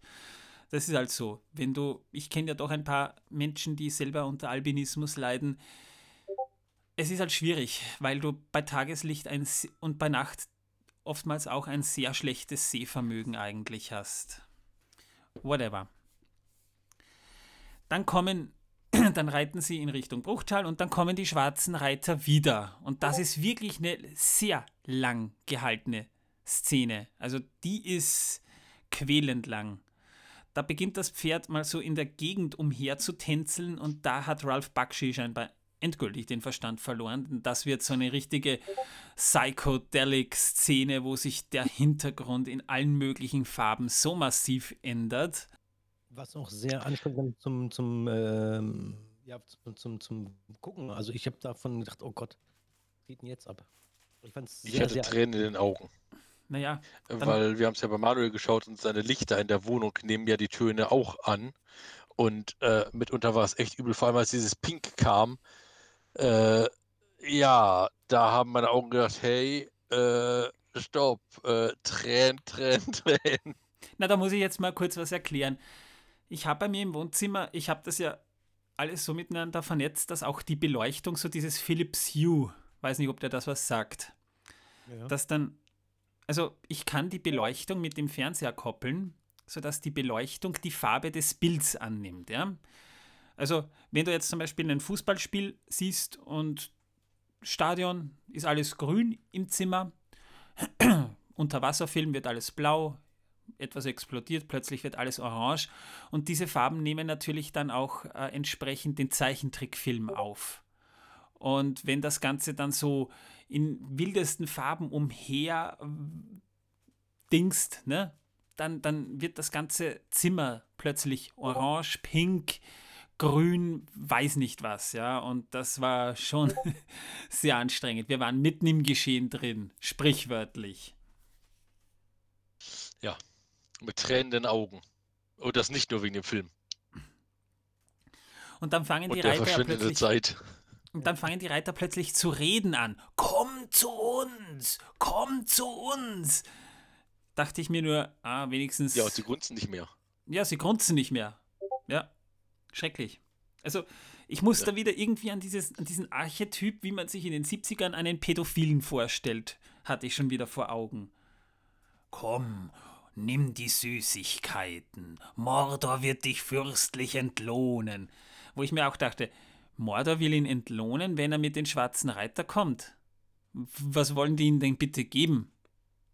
Kartoffeln? Vielleicht. Oder noch mehr Pfeifenkraut. Ja. Ja, jedenfalls, äh, ich fand ja auch sehr, sehr geil, äh, äh, Frodo soll so schnell reiten, wie er kann und die Pferde tänzeln nur durch die Gegend. Ja. Die schwarzen Reiter eine... tänzeln durch die Gegend, die Pferde tänzeln durch die Gegend, Frodo tänzelt durch die Gegend. Zwei Reite Minuten so schnell lang. du kannst, tänzel, tänzel. Oh. Zwei Minuten lang geht das. Denn dann kommen ja noch vier schwarze Reiter zu den fünf dazu. Ja, dann sind sie endlich vollzählig. Das geht zwei Minuten so. Und das ganze Zeit das die ganze Zeit mit diesen Blitzen, ja, wo du wirklich den Gefühl hast, also egal was der Typ gerade nimmt, ich will es nicht. Ja, es war wirklich sehr, ähm, wie soll ich es nennen, grenzwertig. Sagen wir einfach grenzwertig dazu. Grüner Rauch, dauernd Blitze, die von irgendwo plötzlich herkommen. Lila Wolken. Äh, ja. Hässlich. Die Pferde kriegen plötzlich grüne Zähne zu ihren blauen Augen und den roten Augen der schwarzen Reiter noch dazu. Also ich meine, das ist, ich meine, nicht mal gruselig in dem Sinne, dass es gruselig ist, sondern wirklich so nach, was sehen wir hier gerade eigentlich für eine Scheiße? Sorry. Ja, mir kam die Szene ewig lang vor. Also ich dachte, gut, jetzt hast du schon so einen langen Film geschaut und jetzt noch diese Szene da drin, die sich so anfühlte, als wäre die drei, viermal so lang wie der gesamte Film. War es ja auch im Vergleich. Wahnsinn. Ja, und irgendwann fängt das Pferd endlich mal zu laufen an. Nach, weiß ich nicht, wie vielen Minuten.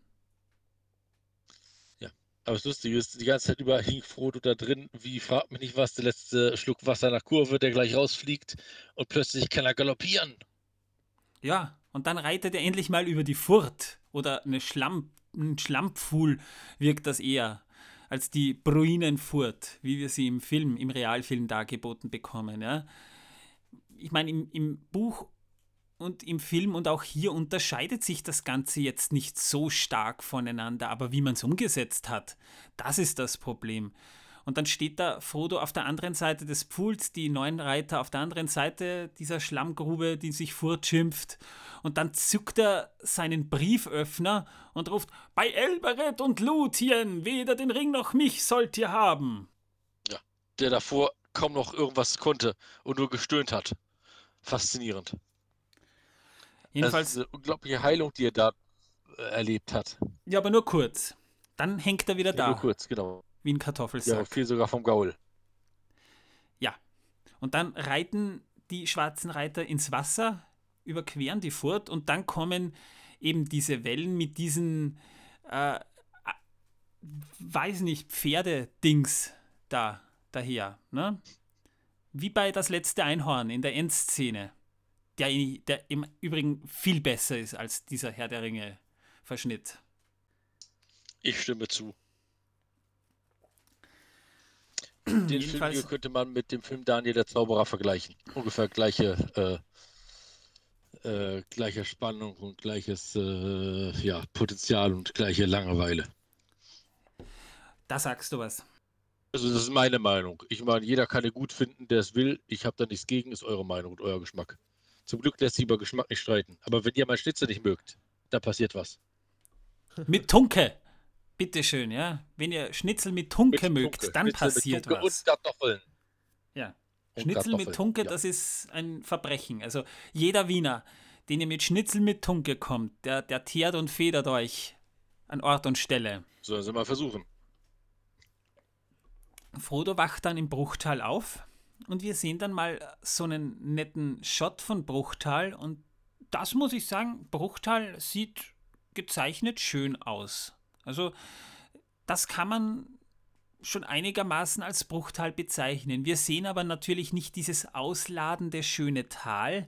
Das wäre zu viel, das wäre ja künstlerisch nicht in der Tonalität vom restlichen Film, weil das würde ja überhaupt nicht reinpassen in einen Film, wo eigentlich auch überhaupt nichts zusammenpasst. Ne? Aber wir sehen zumindest das letzte heimelige Haus. Und Gandalf ist wieder da. Er sitzt an Frodos Bett. Ich glaube, die Betonung lag da auf das letzte. Das letzte, ja, genau. Jedenfalls erzählt dann Gandalf, dass er so ein toller Special Effects Master ist, weil er hat diese Pferde, die in diesen Wellen drin waren, selbst durch Magie beigesteuert. Ja was? Kein anderer. Gandalf war's. Er ist Imba Gandalf. Ja, also die Elfen haben die Flut hervorgerufen und Gandalf hat die Illusion der Pferde draufgesetzt. Genau. Also er hat eigentlich das Beste daran gemacht. Dass die Pferde und die Reiter davon geschwemmt wurden, die Pferde sind verreckt, die Reiter haben ihre Hüllen abgelegt und sind ohne nach Mordor zurück. Das ist egal. Aber die Pferde. Und wir hatten irgendwie dann die Meinung, äh, als er dort den Bruchteil gesprochen hat, dass der Synchronsprecher wahrscheinlich ein Norddeutscher ist. Jojo, dat. Gut, äh, ich bin kein Norddeutscher. Ich, ich kann das mhm. Norddeutsche auch ja. überhaupt nicht. Das Problem bei der ganzen Sache ist dann, dass wir diese Rückblende mit Saruman sehen und das haben wir im Prinzip alles auch im Film schon gesehen. Das heißt, Gandalf erzählt uns nicht viel Neues, außer diese Szene mit dem Adler, der dann kommt und Gandalf wegträgt. Aus seiner Gefangenschaft hinaus. Hinfort, ja, genau. Dass er vorher mit Faltern geredet hat, sehen wir nicht. Und die Elben sind auch sehr, sehr merkwürdig, muss ich sagen gelebte Dekadenz, gelebte Dekadenz, die wir hier erleben ja. dürfen müssen. Und die Köpfe sehen alle aus wie Kartoffeln. Von den Hobbits vor allem, im Vergleich zu den Elben, die hier übrigens auch keine spitzen Ohren haben. Nee, dafür sehen die äh, Elbennasen teilweise wie Kartoffelnasen aus. Aber am schlimmsten ist wirklich die Nase von äh, Sam in dem äh, äh Film die immer mehr, also von Szene zu Szene mehr wie eine Kartoffel aussieht. Ja, aber nicht nur seine, aber hauptsächlich seine. Na, wobei sein ganzer Kopf sieht irgendwie aus wie eine verirrte, verunglückte Kartoffel. Ja, aber wir dann, wollen die damit jetzt nicht beleidigen. Nö, nicht die Kartoffeln. Jedenfalls ist es ja dann noch so, dass diese Szene mit nein.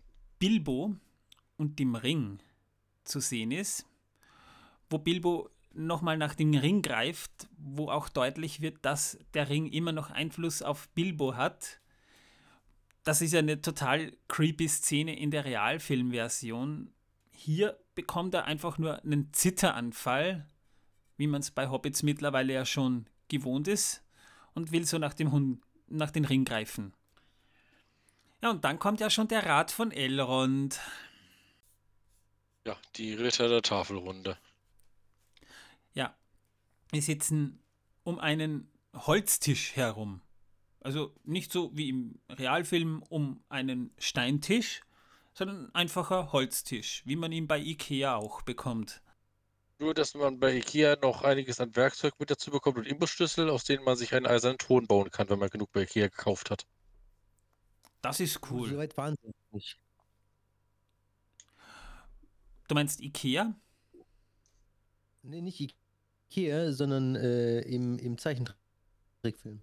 Das kommt, das, das kommt erst später oder wäre erst später gekommen. Dass sie den Thron bauen können. Ach so, Ja, Ja. das ist wahr. das Sie ist haben wahr. nicht genug eingekauft. Das ist klar, ja. Sie haben erst einen Tisch.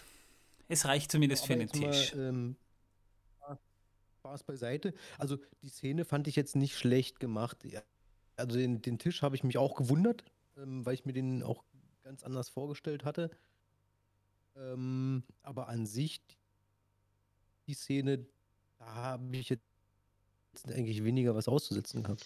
Naja, also, ähm, Elrond sieht aus wie ein, wie ein Römer, Okay, wie ein aber Wenn Alter. du danach gehst, äh, schau dir Gimli an. Äh, Ja. Gimli, finde ich, ist äh, viel zu groß geraten. Also das ist kein Ja. Zwerg, das ist ja Ja, äh, ein normaler Mensch fast. Ja. und Boromir sieht aus wie ein Wikinger. Ja. Und Aragorn sieht wirklich aus wie He-Man. Mit, nur mit Falten. Naja, und Ja, Legolas genau. sieht aus Ja, wie Hemens Freundin. Ja, mindestens, wenn nicht, nicht noch mehr. Vielleicht ist es ja Hiemens Freundin. Ah, das kann sein, ja.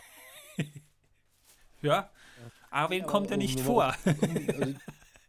Also, die, die, die, Szene selber fand ich jetzt. äh, Haben, das, das war noch einer der wenigen Sachen, die sie, die sie noch okay dargestellt haben. Es ist. Schau, der Rat von Elrond ist eine der wichtigsten Begebenheiten dieser ganzen Geschichte. Das längste Kapitel im Buch, bei weitem, ja, das ist ein richtig langes Kapitel mit sehr, sehr viel Hintergrundinformation, die der Leser vorher noch gar nicht erfahren hat. Also da werden ja viele Sachen revealed, die man vorher noch nicht wusste, über die Ringe selbst und eben auch über die Ereignisse in der Welt, weil eben Boromir mal erzählt, was in Gondor vor sich geht. Aragorn enthüllt, dass er der rechtmäßige Erbe des Thrones ist. Das kommt alles hier vor.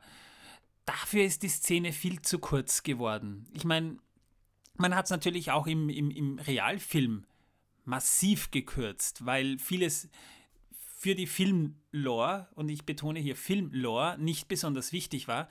Aber hier hat man es nochmal tiefer gestaucht, dass es eine, eine aneinandergereihte Szene von vielen ist. Und das ist das, was mich dann schon ein bisschen stört. Aber du verstehst das nicht, Manuel. Was? Die tanzenden Pferde waren wichtiger. Richtig. Ja, total. ja. Spricht wahrscheinlich auch schon der Alkohol aus mir, aber ich kann es ich kann's trotzdem nicht schaffen, mir diesen Film schön zu reden. Tut mir leid. Äh, dann kommt eben Sam und meint, das passiert so ziemlich am Ende. Ja, aber wenn Frodo geht, gehe ich mit, was ich in diesem Fall schon als Drohung auffasse. Ja, und dann sagt Elrond noch so, ja du, Sam Naseweiß, wirst Frodo zumindest begleiten. Und Sam, als wäre er noch überrascht, sagt er nur, "Hm, da haben wir uns aber eine schöne Suppe eingebrockt, Herr Frodo. Das müsste eigentlich Herr Frodo sagen in diesem Moment. Du reitest mich da gerade massiv in die Scheiße, du Ja. Arschloch. Ja, ja, ja. Und in dieser Szene haben wir besonders gut erkennen können, dass äh, Sams Nase aussieht wie eine Kartoffel. Naja, heißt ja hier auch Sam Naseweiß. Schrecklich. Ja, und dann sehen wir eben kurz Bilbo, wie er Frodo mit dem Mithrilhemd einkleidet und dass Bilbo, das finde ich eine gute Szene, die finde ich tatsächlich sogar gut gemacht. Dass Bilbo dann eben auch einen Heulkrampf kriegt, so nach dem Motto, es tut mir leid, dass ich dir diese Bürde auferlegt habe. Das ist schön. Das haben sie auch einigermaßen gut hingekriegt. Natürlich weit nicht so emotional wie im Realfilm, aber immerhin. Es zeigt schon sehr viel über den Charakter von Bilbo. Sie haben es auf jeden Fall versucht. Das muss man ihnen zugute halten. naja, und dann sehen wir ja schon diesen Realschnee und die Gruppe, wie sie loswandert und wir hören Elrond im Off, wie er eben alle ankündigt, die mitgehen.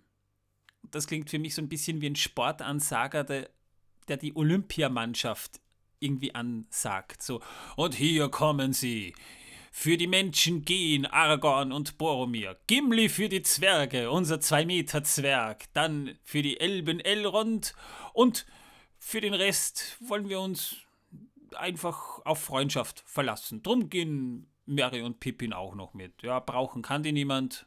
Wir wollen sie auch nicht haben. Dann soll sie halt da mitgehen. So ungefähr kommt mir Also das vor. Lieber mit, genau. Sind unnötig. eh. Ja, Nein, dann- also der Film äh, hat wirklich sehr große emotionale Momente. Ja. Ja, und dann kommen sie drauf, dass Sauron vom Mordor heraus Schnee in ihre Richtung gezaubert hat. So ein, wusst gar nicht, dass es in Mordor Schnee gibt. Und Das, wenn, wenn ihr euch diese Szene mal nochmal genau ansieht, diese Idioten, ja, es ist Winter, die gehen durch tiefsten Schnee, durch Schneegestöber äh, und die tragen keine Winterkleidung. Tun sie nicht. Nö, und Ja, Gimli sieht aus wie ein bekloppter Holzfäller. Er sieht nicht wie ein Zwerg aus. Er hat eine Kapuze auf, er hat eine Axt dabei, ist zwei Meter groß gefühlt, wirklich klein wirkt er nicht. Also, ja, Also im Gegensatz zu Gandalf ist er schon kleiner, ne? Oder zu, zu äh, den anderen. Aber er ist halt, er wirkt halt nicht als Zwerg.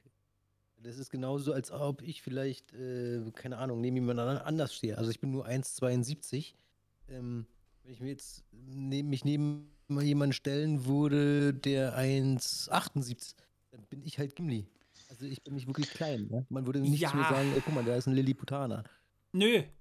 Du, du wärst so ein typischer Labzwerg. Wenn du dir einen Bart anklebst und eine Kapuze über, überziehst, könntest du als Gimli bei einem Lab gehen. Ungefähr so stelle ich mir das vor. Also, ja. Weil viele, die bei einem Lab einen Zwerg spielen, die sind ja selber jetzt größer als 1,72, ja.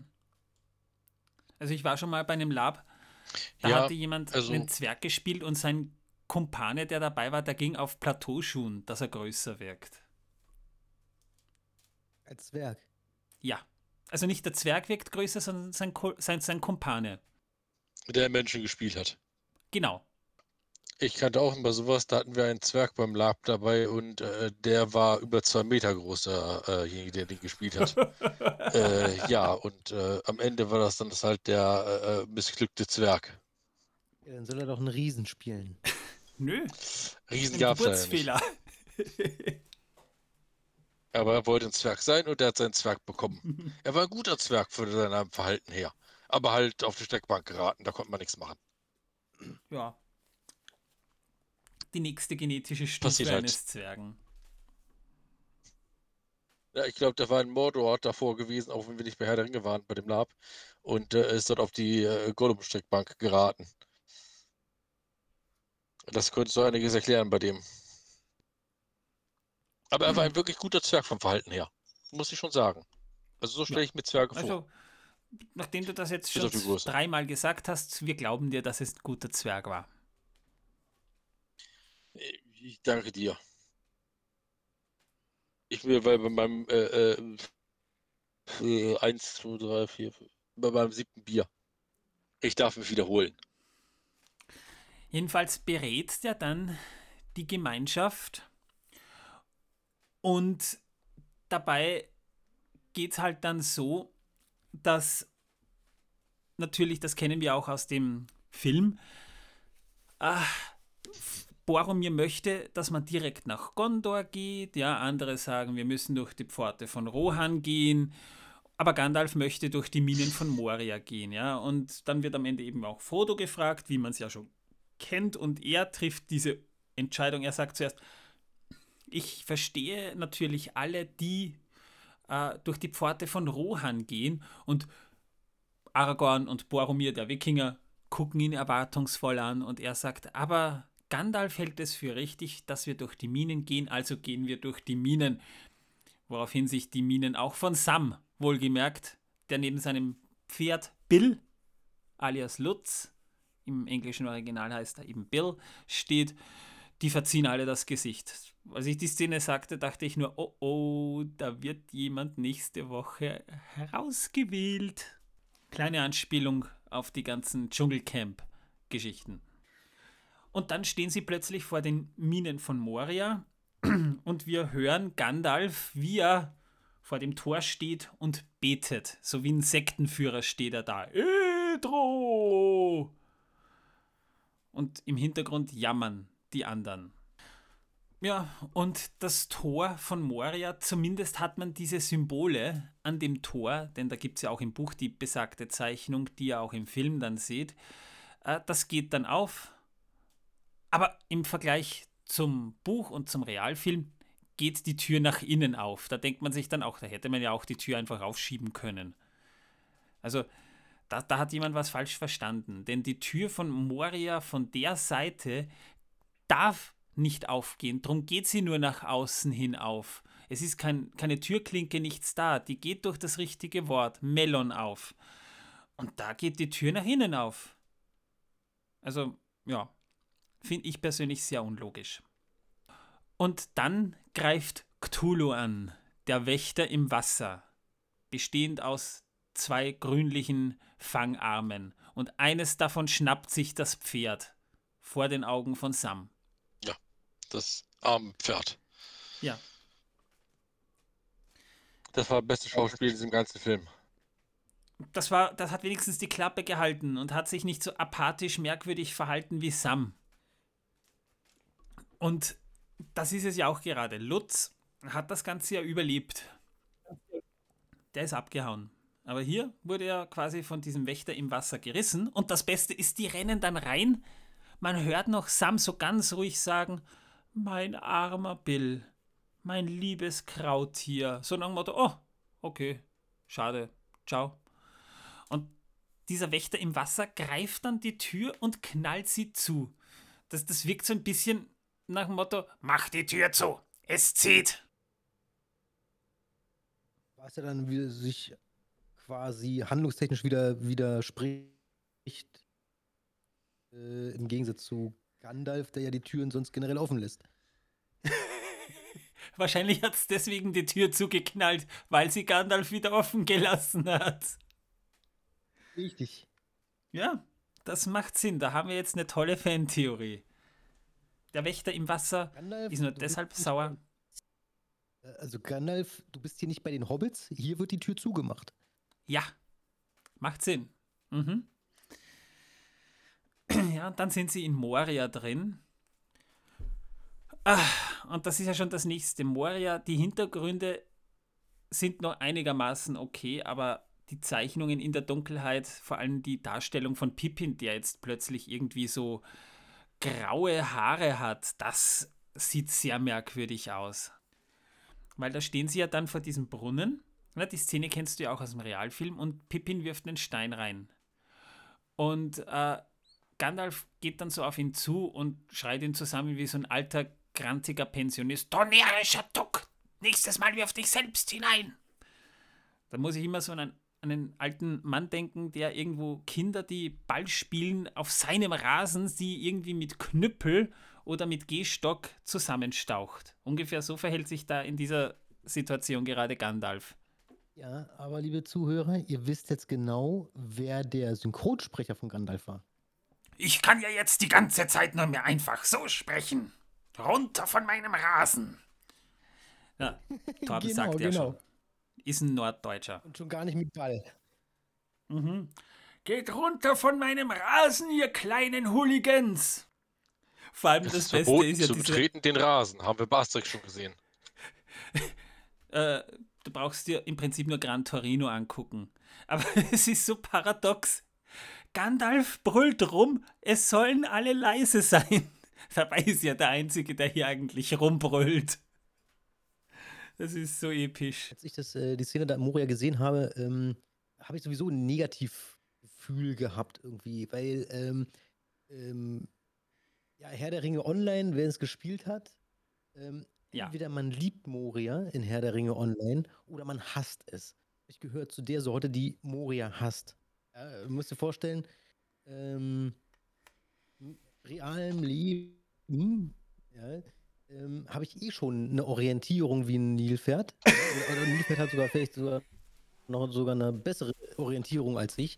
Dann stimmt die Map ja auch nicht überein mit der, mit, mit der wirklichen, also die, die, die Map, die du mit der Taste M öffnest, die stimmt halt mit der Spielmap nicht überein. Nicht Da ganz, ja. klarkommen. Und du siehst nichts. Du siehst, nur, du siehst kein Tageslicht, du siehst nur Gänge, Gänge, Gänge, Räume, äh, die 21. Halle etc. Aber du hast kein Tageslicht. Also da wirst Ja. du bekloppt bei. Du irrst da dann, äh, äh, gefühlt da zehn zwei Wochen nur durch Moria. rum. Mhm. Ja, das war aber schon schlimmer. Das, heut, heute geht's, weil du diesen Quest-Finder hast, wo du diese, diese Quests, die führen dich ja richtig durch Moria durch.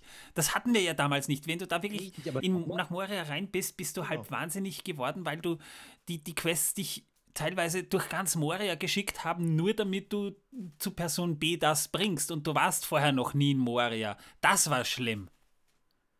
Jetzt mittlerweile das- geht's. Das Schönste, äh, in, das Schönste in Herr der Ringe Online, also wa- was jetzt das Thema Moria angeht, äh, finde ich, dass das Schönste anzusehen ist eigentlich die Moria-Ziege. Alles andere, äh, also du brauchst ja da die, die als Reittier die, die extra Ziege, weil du ja mit dem Pferd da nicht durchhoppeln äh, kannst. Mhm. Ähm, aber alles andere. Und nachher, wenn du, wenn du aus, äh, wenn du nach Lorien reinkommst, also aus, aus, ähm, aus äh, Moria raus und dann nach Lothlorien rein. Also das, war- das war auch noch toll. Das war wie so eine Befreiung. Ja. Das ist so mal als Anekdote am Rande. Deswegen, deswegen hatte ich auch beim Film irgendwie gedacht, oh nee, bitte nicht Moria. Ach, du hast den Film erst nach dem Spiel gesehen? Ja, ja. ja. Oh, okay. Das ist mal ein spannender Ansatz, ja? Warte mal, warte mal, hast, nee, ich habe, also, nee, Moment, also ich rede jetzt, ich rede jetzt vom, vom, vom, äh, vom Zeichentrickfilm. Ach so, okay. Ja, na, das ist verständlich. Nee, nee. Nur Wobei da- Zeichentrickfilm. Da wirkte ja Moria wirklich eher wie so eine, so eine Erdgrube. Also das hatte nicht diese Dimension wie im Film. Im Realfilm meine ich jetzt, ja. Also Moria wirkt im Zeichentrickfilm teilweise wie eine Erdgrube. Diese Dimensionen, die lassen sich auch durch die Zeichnungen nicht wirklich erahnen. Ja, und dann sehen wir auch das erste Mal die Orks, wie sie eben dann in diesen Raum kommen. Die Szene ist ja so, Gandalf liest aus diesem Buch von Masarbul, also diese Chronik, ja, und sitzt da und die anderen sitzen so herum und hören ihm zu. Torben hat, wie wir uns das angeguckt haben, das so ein bisschen wie, wie eine Pen-and-Paper-Gruppe beschrieben, die da so rumsitzt um den Meister und der Meister erklärt, was gerade passiert. Ja, und dann kommen die Orks und ja, die brechen halt so durch die Tür und ich weiß nicht, was du zu dieser Darstellung sagst, aber sie erinnern mich so ein bisschen an die Darstellungen der schwarzen Reiter, nur mit Vampirzähnen. Also die haben plötzlich so Fangzähne, die sehen komplett weird aus. Mit Ledershorts drum. Du redest jetzt von den, von den, von den Reitern. Die hatten, die hatten auf einmal Fangzähne. Also die Orks sahen aus wie schwarze Reiter. Oh. Sie waren auch ähnlich gezeichnet. Nur die hatten Fa Fangzähne, die Orks. Also man hat sich im, im Kreaturendesign nicht sonderlich viel Mühe gegeben, das wollte ich damit sagen. Und der Höhlentroll, der da angeblich mit von der Partie ist, da hat man ja auch nur den Fuß kurz gesehen. Das heißt, der Fuß kam durch die Tür durch und Aragorn rammt ihm so quasi ein Orkschwert rein und nagelt den Troll fest. Aber den Troll selbst sieht man nie komplett, sondern immer nur den Fuß. Das habe ich dann auch sehr weird empfunden. Und dann wird Frodo wieder mal von einem Speer getroffen und spielt den sterbenden Schwan und sackt bewusstlos zusammen. Und ja, steht dann plötzlich wieder kerzengerade da. Also wir haben hier die zweite Sterbeszene. Jedenfalls rennen die dann vor diesen Orks davon. Im Realfilm sind es Tausende, hier sind es vielleicht 10, 20 herum, ja. Und dann kommt der Ballrock, scheinbar aus dem Nichts plötzlich daher. Und die Darstellung des Balrogs, die ist. Also, ich weiß ja nicht, wie ihr euch einen Balrog vorstellt, aber das ist sehr weird. Vor allem mit den Flügeln in der Höhle. Es ist, ja. Ein Riesenvampir mit Löwenmähne und Schmetterlingsflügeln. Wenn der die Schwingen ausbreitet, das ist so richtig so, so ein Schmetterlingsmuster. Ich habe mich gefragt gehabt, welcher verrückter Chirurologe an der beschäftigt war. Ach so. Was ist ein Chemiologe? Jemand, der Chimären erschafft. Hm. Jetzt kenne ich mich aus. Mysteries. Naja. Jedenfalls sowas kommt dann dabei raus. Und man gibt ihm dann eine Fackel in die Hand. Und wir haben den Ballrock. Schreckliches Wesen. Und Jedenfalls. ehrlich gesagt, als ich es gesehen habe, habe ich mich nicht gegruselt. Ich habe eher fast einen Lachkrampf bekommen. Naja, dann steht ja noch Gandalf da, du kannst nicht vorbei, ich bin ein Diener des geheimen Feuers. Also im Realfilm ist das ja richtig episch, wie Gandalf so dasteht und ruft, You shall not pass! Und hier haben wir wieder diesen alten, grantigen, ich lass dich nicht vorbei auf meinen Rasen, du kleiner Hooligan! Und Siehst du durch das Schild, es ist verboten zu betreten den Rasen. Ja, so kam es mir Ja. vor. Genau. Na, jedenfalls, Gandalf stürzt dann ja nach unten, nachdem der Balrog auch gestürzt ist und diese Abgangsszene, wir sehen da im Prinzip so diese, wie ein Kreisel, als würde er in einen Kreisel runterfallen oder in ein schwarzes Loch. Habt ihr den Film Das Schwarze Loch gesehen? Ist ein Film von Disney, ein Science-Fiction-Film aus dem Jahr, ich glaube 1980, ein Klassiker kannst du dir auf Disney Plus angucken, wenn du es hast. Und da gibt es auch eine Szene, wo ein Raumschiff in ein schwarzes Loch fliegt. Und genauso sieht das aus, wie Gandalf da nach unten fällt. Und ruft dann noch, ihr sollt fliehen, Ach so, Narren! den Film meinst du. Ist ein, Ja, aber kein Zeichentrick. nein, natürlich nicht, das habe ich auch nicht gesagt. Nein, ich war jetzt gerade bei Zeichentrickfilmen, mit die Geilen haben in meinem Kopf durchgegangen. Mhm. Äh, ja, Ja. das war ver- gefühlt. Jedenfalls, diese, also trauern tun die Gefährten dann mal überhaupt nicht. Sie sind dann einfach draußen. Wir sehen auch gar nicht, wie sie nach draußen kommen. Sie sind dann einfach mal draußen. Und Boromir und Aragorn kriegen sich mehr oder weniger in die Wolle. Die zücken sogar die Schwerter, weil Boromir nicht in den goldenen Wald hinein will. Aragorn aber schon, weil er kennt die Elben, die dort leben, ja scheinbar. Na klar, Arwen hat dort lange gelebt, aber Arwen kommt ja hier in diesem Film gar nicht vor. Ne? Und da kriegen die sich beinahe in die Haare. Also Hiemen und der Wikinger hätten sich beinahe Schlamm gecatcht. Und keiner, und, und, und das ist ja auch so, so toll, ne? Wenn ihr euch mal ansieht, wie, die, wie leicht die bekleidet sind, die haben außer natürlich die Mähne im Gesicht keine Körperbehaarung. Kein Brusthaartoupet, keinen behaarten Rücken, auch aus den Muskeln kommt da nicht sonderlich viel raus. Also, ja. Der Archetyp von He-Man. Aber es reicht doch. Ich meine, das Gesichtshaar macht ja schon den Rest des äh, Körpers warm. Und das Haupthaar macht den Rest auch noch warm. Am meisten kühlt man ja am Kopf aus. Also Naja, reicht's, wenn dort Die behaart sind ist. durch, durch den tiefsten Winter gereist, ja, mit Schneegestöber, ja. Also geh mal so bekleidet durchs Schneegestöber. Nach 15 Minuten äh, bist du froh, wenn du ins Warme kommst, weil du es nicht mehr aushältst. Nach 50 Minuten oder nach einer Stunde, naja, also ich sag mal so, eine Aber die Unterkühlung. hatten doch einfach einen Zauberer. Ja, jetzt haben sie keinen mehr, jetzt haben sie ein Problem.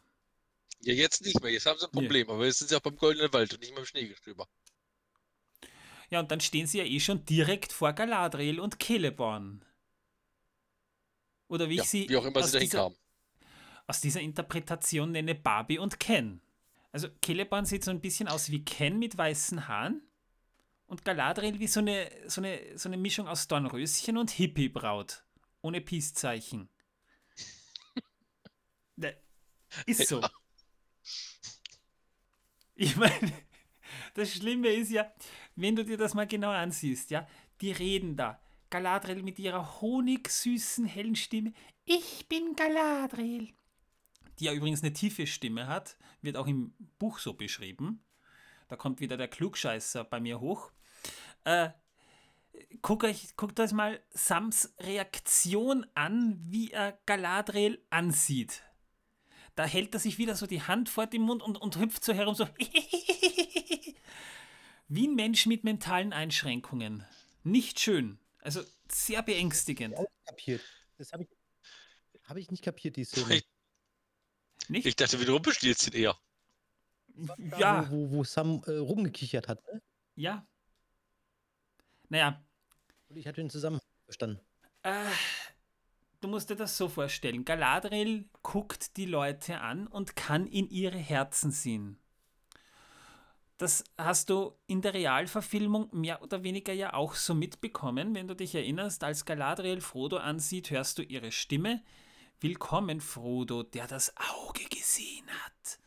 Das heißt, Ja. Galadriel sieht dich an und sie kann in dir lesen und kann dir auch mehr oder weniger Gedanken suggerieren. Ja, das kommt vielleicht ein bisschen merkwürdig im Zeichentrickfilm rüber und deswegen war äh, Sams Reaktion dieses, ja, also Sam macht mir von der Gruppe mit am meisten Sorgen. Ja, da hätte man. Ja, wie ein ähm, Rumpelstilzchen. Warum? Wieso, weshalb, warum er jetzt am Kichern ist. Ja? Naja, vielleicht hat er sich in sie verliebt. Ähm, Das kam gar nicht rüber. Er, er pubertiert gerade wahrscheinlich. Ja, so wirkt er Ich auf schätze, mich er war auf jeden Fall. Der arme Kerl. Ja, genau. Also so, so kam es mir auch rüber, ne? Sie hat mich angesehen. Ja. oh, sie hat mich beachtet. Äh, was aber total irgendwie daneben. Also wenn das, wenn das so. Also ich kann mir nicht vorstellen, dass das zum Ausdruck gebracht werden sollte, aber wenn das tatsächlich so der Fall ist, dann ist es äh, völlig daneben. Also, Ne, es ist einfach schlecht zumindest. interpretiert. Es ist auch daneben. gemacht. Ja. Ja, und dann hören wir die Elben ein Weihnachtslied singen. Also, es gibt dann diese Szene, wo die Elben singen, ne? kennen wir auch aus dem Realfilm. Das werdet ihr jetzt noch ein paar Mal öfter hören von mir. Jedenfalls hört man sie hier ein, eine Art Weihnachtslied singen, als würde so ein Kinderchor, ein Kinderchor singen mit Glöckchen und sonstigem. Und eigentlich soll das das volle Trauerlied für Gandalf sein. Klingt für mich eigentlich eher wie eine andere Interpretation von Klingglöckchen Klingelingeling. Also sie haben sich nicht sehr traurig angehört. Und dann kommt diese weirdeste Szene. Das ist für mich wirklich die weirdeste Szene im ganzen Film. Sam, der mit einer Blume spielt. Der wirft diese Blume Ja. hoch, lacht apathisch und langsam fällt diese Blume zu Boden. Also, das ist das Weirdeste im ganzen Film für mich. Das Verstörendste. Was man daraus Sam gemacht hat, das hat hier einen traurigen Höhepunkt erreicht. Wirklich. Entschuldigung, ich kann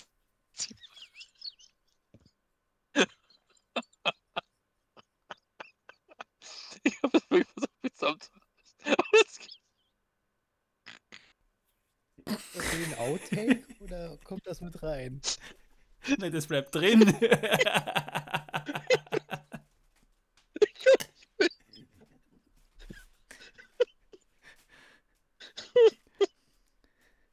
es ist. Ende. Ja. Es tut so weh. Ich will nicht wissen, woran er gerade denkt. An diese Szene.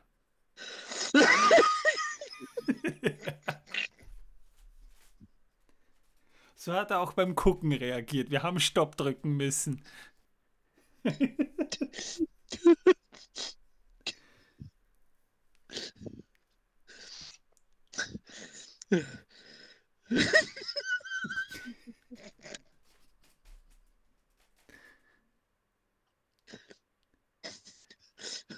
Oh, Feier.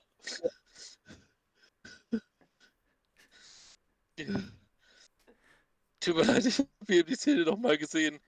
äh, Vom geistigen Auge. naja, er hat wirklich diese, dieses Blütenblatt genommen, hat's hochgeworfen, tanzt herum, das Blütenblatt fällt runter. Also, ja, darum sage ich ja, das ist die weirdeste Szene. In der Zwischenzeit kloppen sich übrigens Boromir und Aragorn. Also, die nutzen die Zeit, um zu rangeln. Und der Holzfäller, Strich, Strich, Zwerg, schärft seine Axt nebenbei. Also die nutzen die Zeit gerade optimal von dem man zum Chillen. übrigens die meiste Zeit, von dem man die meiste Zeit leider gar nichts gehört hat. Also der war völlig sinnlos dabei. Nö, Gimli hört man schon. Äh, er ist jetzt nicht unbedingt die interessanteste dargestellte Figur. Wird übrigens synchronisiert von, ich glaube, Arthur Clarke heißt er. Das ist die Synchronstimme von Hier ist Kent Brockman. Da war er noch jünger. Ist mittlerweile leider auch schon verstorben. Donald Arthur, ja. Donald Arthur, genau, danke. Ja, und dann kommt die Szene mit Galadriels Spiegel. Und die ist einfach da. Ne? Also Frodo und Sam kommen einfach her und Galadriel erklärt, das ist Galadriels Spiegel. Und wir sehen auch im Prinzip schon gleich den Spiegel. Das ist ein Wasserbottich mit Lichteffekten drinnen, die man irgendwie reingeschnitten hat. Also, als ich das jetzt wieder gesehen habe, das hat so ein bisschen ausgesehen wie ein Mandala oder ein psychedelisches Mandala, wie man das also gestaltet hat. Oder äh, wie heißen diese Dinger, in die man reinschaut, die dann so komische Formen verursachen? Kaleidoskop. Wie ein Kaleidoskop mit Mandalas drinnen. Genau so. Und in dieser Szene, da merkt man wieder deutliche Parallelen zu Disney. Es rauscht gerade. Ja, es ist Wahnsinn. Das war ich. Entschuldigung. Oh, okay. Gut. Da sieht Galadriel so ein bisschen aus wie Ursula. Und falls ihr jetzt nicht wisst, was wer? oder wer Ursula ist, das ist die Hexe aus Ariel, die Meerjungfrau. Ach so, ja, genau, genau, genau. Also, irgendwie, die Frau schafft es Disney-mäßig so, so, einen, so einen Twist zu machen. In der einen Szene sieht sie wie Dornröschen aus, in der nächsten wie Ursula. Wahrscheinlich alle aus demselben Wurf. Und Galadriel ist ihre Mutter. Könnte aber auch der Vater sein. Wird gemunkelt. Na, und wer ist dann Celeborn? Die Mutter. Ähm, Okay. Äh, Urgroßmutter. Jedenfalls revealt ihr dann Galadriel ihren Ring, den sie hat. Und den, den hält sie auch hoch. Und der blinkt so komisch wie eine Taschenlampe. Ich habe damals zu, zu Boromir gesagt, ich habe jetzt eine richtig geile Idee für eine Erfindung. Ich erfinde jetzt eine, einen Ring mit Taschenlampe dran. So, und bevor jetzt irgendjemand was sagt, ja, das werde ich mir patentieren lassen. Whatever. Jedenfalls geht dann Frodo zu ihr hin und bietet ihr den Ring an und sie wirft das Haar zurück, beginnt plötzlich so komisch zu lachen. Man sieht viel zu viel Zähne. Ich meine, schon richtig psychopathisch erklärt sie dann ja, naja, würdet ihr mir den Ring überlassen, dann hättet ihr keinen dunklen Herrscher, sondern eine Königin. Zeigt so quasi, kündigt so ihre Badass-Seite an, die sie haben könnte und beginnt plötzlich herumzutanzen und als würde sie sich das vorstellen. Also so ähnlich wie Gandalf, als er Frodo mit seinem Stinkefinger da irgendwie bedroht hat und herumgeeiert ist, wie er sein Gedicht zitiert hat, so eiert nun Galadriel total herum. Ah, schreckliche Szene. Dann wird's Zeit und wir verlassen Lothlorien und wir sehen einen traurigen Sam, der weint, weil er keine Blätter mehr hat, die er rumwerfen kann. Tragisches Schicksal. Und dann relativ bald kommen sie auch zu den Argonath, zu den Statuen, die ja majestätisch sind. Nicht nur im Film, auch im Buch werden sie majestätisch beschrieben. Aber hier sehen sie irgendwie auch total creepy aus. Also schön ist was anderes. Muss man mal dazu sagen. Klötze. Mhm. Na, also bei den Ja, ersten Malen war ich mir nicht mal sicher, ob sollen. das Statuen sind. ja. Dann kommt diese letzte Beratung, womit, also da kommt dann so quasi die Passage, wo dann auch der erste Film langsam enden würde. Die Gemeinschaft berät nun, wie es weitergeht. Durch die Pforte von Rohan über den Fluss drüber, um einen anderen Weg nach Mordor zu suchen und Frodo möchte nachdenken. Trennt sich ja dann auch von der Gruppe. Nur folgt ihm der cholerische Wikinger und versucht ihn zu überreden, ihm den Ring zu überlassen und zu leihen. Jedenfalls spielen dann Frodo und Boromir Fangen. Also das geht wirklich so eine halbe Minute lang, dass während Boromir auf Frodo einredet, Frodo vor Boromir immer wieder zurückweicht und Boromir rennt ihm immer wieder nach. Das ist so wie ein ganz weirdes Fangenspiel. Frodo flieht dann, eine altbekannte Szene. Das ist auch in dieser Zeichentrickverfilmung nicht viel anders. Also, bevor ich jetzt noch irgendwas dazu sage, man merkt schon, wenn sich Szenen ähneln in beiden Verfilmungen, dann kann man ziemlich sicher sein, die hat man auch vom Buch so ziemlich eins zu eins auch übernommen. Das ist in den meisten Fällen auch so. Und Boromir kommt dann zurück zu der Gruppe und wird von Aragorn ausgeschimpft, was er gemacht hat. Und Frodo äh, und Boromir gesteht, er wollte Frodo überreden, den Ring äh, zu, zu nehmen und wurde dann böse und Frodo ist abgehauen und Boromir schimpft den, ach ja, na dann folge ihnen jetzt und hol sie gefälligst zurück und, und, und Boromir rennt dann so davon, ja, ja, ja, mach ich, mach ich, mach ich. Richtig total eingeschüchtert als wäre der Wikinger plötzlich ein zehnjähriger Junge, der von dem Lehrer ausgeschimpft wird. Also auch eine sehr merkwürdige Szene. Das werdet ihr auch noch öfter hören. Aber Sam hat natürlich den Braten richtig gerochen und rennt denen auch nach und will Frodo folgen. Der ist mit dem Boot schon raus und Sam hält sich die Nase zu, meint noch, ach, es ist doch nur Wasser und er hüpft runter und säuft auch beinahe ab und wird von Frodo gerettet. Woraufhin eben Sam sagt, ja, Herr Frodo, ich komme mit dir, was in dieser Situation, in diesem Film für mich persönlich eher wie eine Drohung klingt als sonst irgendwas. Nicht nur für dich. Kam ja auch definitiv so rüber. Also, genau, da muss ich mich auch anschließen. Also, Er ist sehr bedrohlich, der gute über, genau. äh, Sam.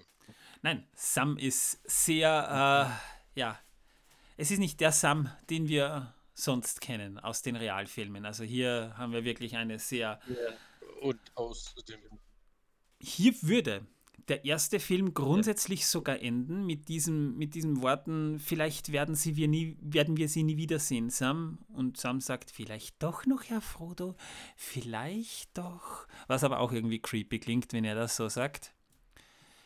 Und dann sehen wir noch einen Baumstamm mit einem froschähnlichen Wesen darin. Ja, wer das ist, können sich manche schon denken. Manche, die den Film vielleicht schon gesehen haben, ja, denen werden sich wahrscheinlich alle zehn Nägel aufstellen. Äh, ja. Vielleicht Naja. sollte man das den Leuten auch sagen, wenn sie es sich noch anschauen sollen, sollten sich vielleicht vorher die Zehennägel entfernen lassen. Damit sie sich nicht aufstellen können. Das wäre eine Idee. Das könnte man machen. In der Tat. Jedenfalls, Ist wahrscheinlich nicht ganz so schmerzhaft. ich schraube hier nur gerade ein bisschen an der Technik herum. Wundert euch nicht. Das schneide ich jetzt natürlich nicht raus, weil, damit ihr wisst, ich arbeite hier schon ein bisschen professionell. Ähm, die Sache ist jetzt die, wir bekommen die Orks, die nun Boromir und die Hobbits überfallen, die nach Frodo suchen, also Merry und Pippin. Aber bevor die überhaupt irgendwas machen in dieser Richtung, prügeln die sich untereinander lieber selbst mit Holzprügeln. Sieht zumindest nach Holzprügeln so aus für mich. Jedenfalls, da merkt man dann, dass Ich bin nicht sicher, was das darstellen sollte, diese Szene, aber naja, die Orks untereinander. Also ich kann mir schon vorstellen, was die Intention von Ralph Bakshi war, aber das, da kennt sich natürlich keiner aus, der nicht ein bisschen damit zu tun hat. Denn es gibt ja die Uruks aus Isengard und es gibt die Orks aus Mordor. Die wurden gemeinsam losgeschickt, um die Halblinge zu finden. Denn Saruman sucht nach ihnen und Sauron sucht nach ihnen. Problem bei der ganzen Geschichte, die verstehen sich nicht. Aber es kommt hier nicht rüber, nicht gut rüber jedenfalls. Ja, und dann kommt eben das Problem noch dazu. Ja, und eigentlich ist da ja auch nur einer dabei. Was meinst du? Einer. Ja, es sind viele Orks Ja, da drin in der Gruppe. Also vom Aussehen her. Und nur einer, der ein bisschen dunkler ist. Tatsächlich, das kann ich mich jetzt gar nicht mehr erinnern, aber mag schon sein, ja. Jedenfalls, da sehen die Orks wirklich wie Vampirschweine aus. Und Boromir hüpft eben dazwischen, um den Hobbits zu helfen, die gerade von den Orks überfallen werden und wird dabei immer wieder von Pfeilen durchbohrt. Und das muss man mal sagen, es ist definitiv kein Kinderfilm, denn wir sehen tatsächlich das Blut spritzen, als Boromir von den Pfeilen getroffen wird. Und diese Sterbeszene, die sieht sogar ziemlich gut aus. Also eins der wenigen positiven Aspekte, die ich hier in diesem Film wirklich hervorheben muss, ist, dass die Sterbeszene von Boromir, wie er da so getroffen wird, so schmerzhaft aussieht, schmerzhafter aussieht, als ich sie in den Realfilmen sehe, denn da sieht man auch tatsächlich Blut bei den Wunden. Mal abgesehen davon, dass er schon fast niedlich klingt, wie er versucht, die Hobbits zu retten. In dieser Situation wirkt er erstmals sympathisch für mich. Ich meine, Tiefe hat keiner der Charaktere, ja nicht mal Frodo hat Tiefe bekommen, ja. Aber zumindest hier stirbt Boromir einen Heldentod, den ich so, ja, akzeptieren kann. Lange Rede, kurzer Sinn. Boromir stirbt trotzdem, wird am Ende dann von Aragorn gefunden und bekommt seine Wikingerbestattung. Wikingerbestattung. Ja, passend. Ja, Ja, mit Nur- brennendem Boot. Da opfern sie eines ihrer Boote für, die sie dringend bräuchten. naja, das muss man dazu sagen. Das haben sie aber auch im Buch ähnlich gemacht, nur wurde Boromir, der ja kein Wikinger ist, also die Gondor als Wikinger darzustellen, was für Zeug die geraucht haben, will ich mir echt nicht vorstellen. Aber es war eher so, die wurden, der wurde ins Boot gelegt und wurde dann dem Fluss runter. Siehst du ja auch im Realfilm, da haben sie auch ihr Boot geopfert. Sie haben nur vorher sein ganzes Zeug, das er nicht mehr braucht, genommen. Ja, und das Horn von Boromir, das ist ja auch so eine Sache. Ich meine, Torben, erinnerst du dich noch, wie er es geblasen hat? Dü, dü. Ja, ja, Ja. ja. Mit dem haben sie ihn ja auch bestattet. Ja, es gibt halt einige Dinge in diesem Film, die ich wirklich nicht äh, äh, verstehe und mir auch gar keinen Gedanken drüber machen will, was sie damit aussagen wollten oder meinten oder taten oder wie auch immer. Naja, das ist zumindest so der Übergang äh, zwischen Film 1 und Film 2 im Realfilm. Also da beginnt ja dann auch die Verfolgung die Or der Orks. Nur dass man hier die drei Verfolger, also Legolas, sprich äh, Elbenbabi, äh, Gimli, der bekloppte Holzfäller und He-Man. Ja, also die verfolgen dann in Zeitlupe die Orks. Das sieht schon sehr weird aus. Zumal man äh, Legolas nicht wirklich oft in Action sieht, ja. Ich meine, es gibt ja viele Memes im Internet, wo man Legolas äh, mit diesem Skateboard die Treppe runterfahren sieht und sonstiges, ja. Also alles Sachen, die im Film, über die man sich im Film zu Recht lustig macht. Aber hier hat er überhaupt keine Persönlichkeit. Überhaupt nichts. Und dann, Wie viele? Ja, also, Torben, du erinnerst ich- dich doch noch. Also welche, welche Person in dem, in, dem, in dem Zeichentrickfilm würdest du sagen, ist tiefergehend? Also ich fand jetzt nicht unbedingt wirklich in, äh, irgendeine Figur, Ja, also in, Ja, das ist genau das, das habe ich mir, während ich jetzt diesen Podcast aufgenommen habe und genau das erwähnt habe, mir auch schon überlegt im Hinterkopf, welche Person in diesem Film bleibt einem im Kopf? Frodo. Frodo war ja schon im Buch und auch im Film jetzt nicht unbedingt ein tiefgehender Charakter, dass du darüber Abhandlungen schreiben könntest. Frodo war ja die klassische Hauptfigur, die eine Heldenreise antritt, hat nicht wirklich so viel Persönlichkeit. Also das hat sich natürlich auch nicht geändert. Ja, Sam. Sam, würde ich vielleicht noch sagen, dass Sam. Also mir. Der Psychosam. Wenn ich mir mich an diesen Film, also wenn ich an den Film denke und jetzt mal äh, äh, äh, hier die wichtigsten Personen außen vor lasse, die man immer beim Herr der Ringe zuerst denkt. Also wenn ich nur an diesen Film denke, ohne Herr der Ringe dazu zu denken, denke ich als erstes an den bekloppten Wirt. Der war so nervig. Nö, Sam. Sam. Der bleibt so im Hirn drin, weil er so nervig ist, der Typ. Sam, also im Hirn drin bleiben und, und, und, und, eine tiefgreifende Persönlichkeit zu haben, ist ein Unterschied. Gut. Ja, aber hm. äh, an wen denkst du zuerst, hat er ja gefragt. Und das ist das, woran ich zuerst denke. An den ähm, ah, okay. wird.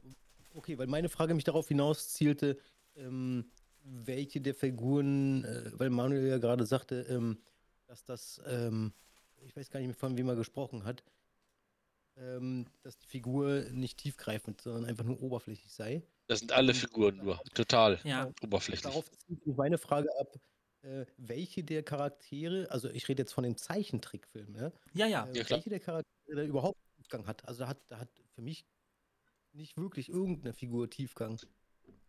Nein. Vielleicht Gollum. Das ist. Ein bisschen. Mag sein. Da kommen wir eh noch gleich dazu. Aber wenn wir schon bei diesem Thema sind, ist ja gut, dass wir da mal drüber reden. Dafür ist ja dieses Special auch da. Hat ja auch nicht ohne Grund Überlänge. Ich würde mal so sagen, äh, das Problem bei diesem Drehbuch, und zwar wirklich bei diesem ganzen Drehbuch, ist, dieses Drehbuch hält sich nicht an irgendwelche Erzählstrukturen. Es gibt keine, keinen ersten Akt, der in einen zweiten Akt übergeht, keine Exposition der Figuren, die sind plötzlich einfach da. Und es sind so viele Figuren. Insgesamt ja beim Herrn der Ringe. Ich meine, wenn, wenn ihr euch die ersten 20 Minuten ansieht, was, wo sind wir bis dahin? Das, das ist ja das nächste. Wir haben lauter Figuren, die werden hineingeworfen in die Handlung. Du hast Probleme, überhaupt noch zu wissen, wer ist am Ende wer warum diese Person überhaupt da ist und es werden aber immer mehr Figuren. Es werden ja nicht weniger. Gut, eine stirbt jetzt mal und Gandalf kommt später ja auch noch zurück. Da kannst du ja keine Figur richtig expositionieren, dass du dir dann Gedanken drüber machst, hm, ah ja, diese Person, da, an die denke ich zuerst. Es sind alle so entbehrlich, weil keine wirklich irgendeine Farbe hat. Die sind einfach da. Das ist auch das Problem, das der, der, der Hobbit teilweise hat, dass du dir die 13 Zwerge unmöglich merken kannst. Du weißt manchmal nach, im dritten Film noch nicht, wer ist wer. Und darum lässt sich das schwer beantworten. Darum sage ich ja, Psychosam, ja. Psychosam lasse ich mir einreden. Den merke ich mir. Jedenfalls ja, haben wir ja wird, den merke ich mir. Der auf jeden Fall, den merke ich mir. Ja. An den muss ich immer zuerst denken ermüdende körperliche Betätig Betätigung.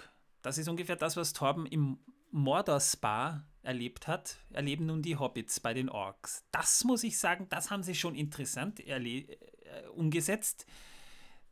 Die Qual der Hobbits, wie sie von den Orks so hergetrieben werden mit Peitschen und so weiter, kommt hier schon einigermaßen gut rüber. Das ist das Positive das etwas Negative oder Befremdliche ist. Ich weiß nicht, ob dir das auf, auch aufgefallen ist, aber ich habe teilweise das Gefühl, die Orks reden miteinander Russisch. Bett und Frühstück in Isengard! In Isengard! sagt dann einer. Bed and Breakfast in Isengard. Und ich weiß nicht.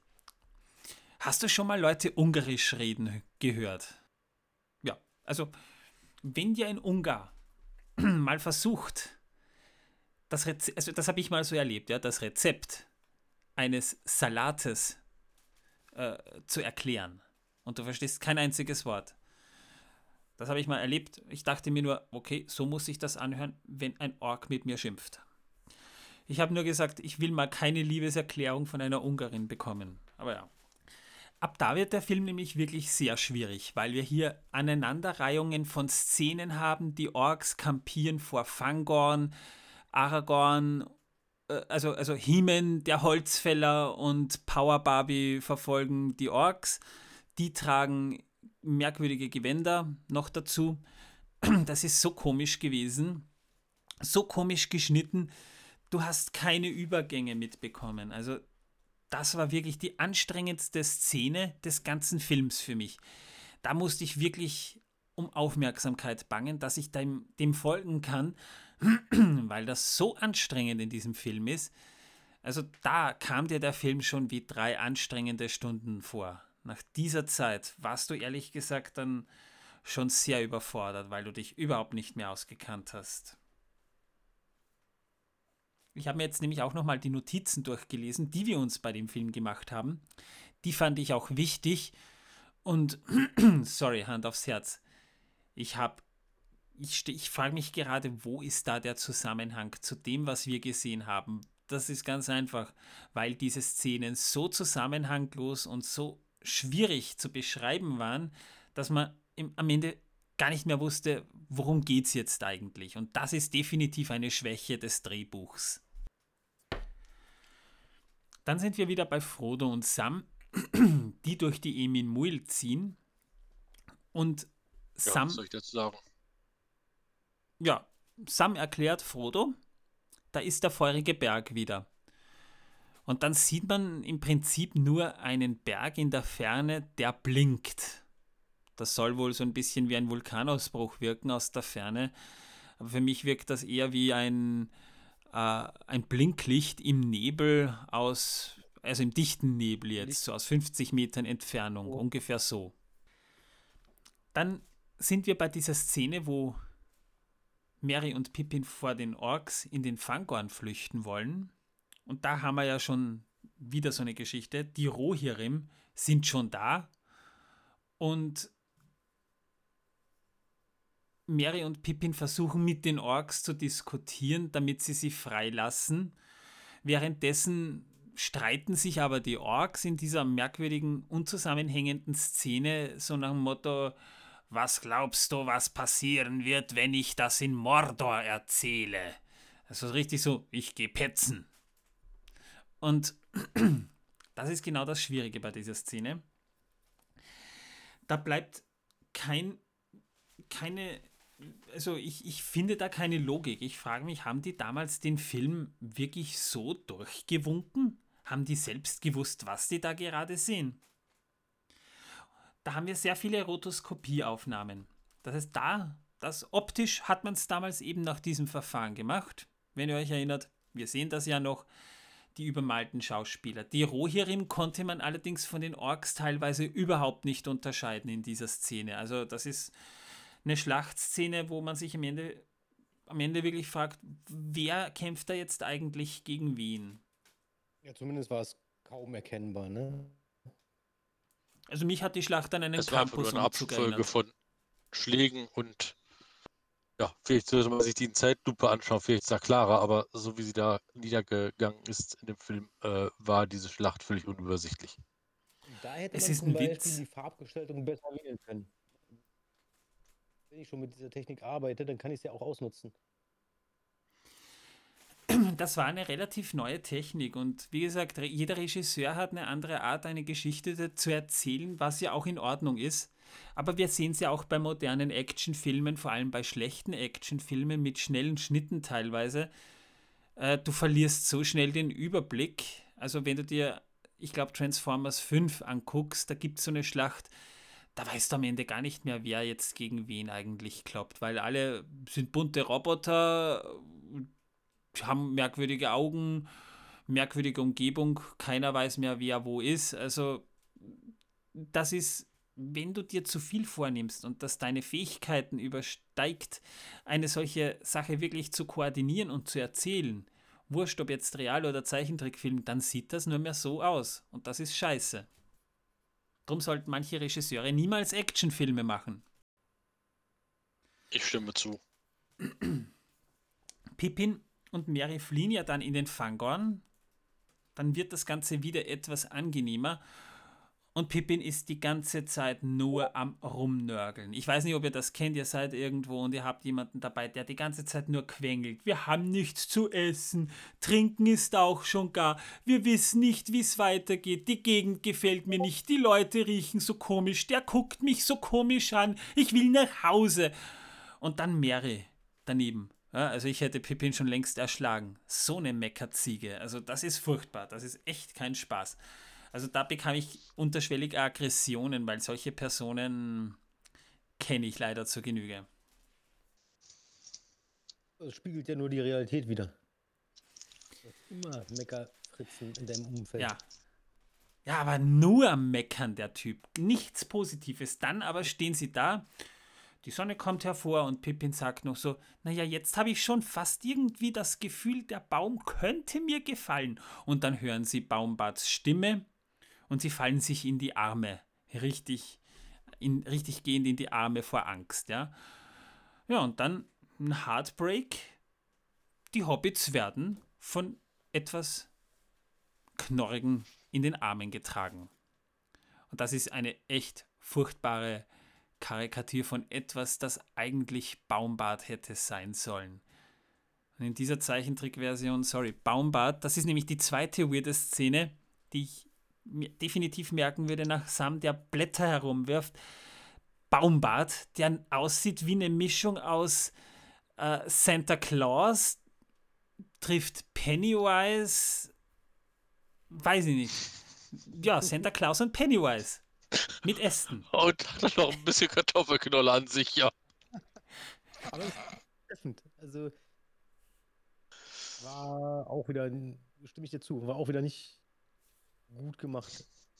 Nö, ich meine, alleine schon das, die Haarbüschel, diese. Also, pass auf. Jetzt. Entschuldigung. Jetzt weiß ich, woran mich das erinnert. S Krusty der Clown.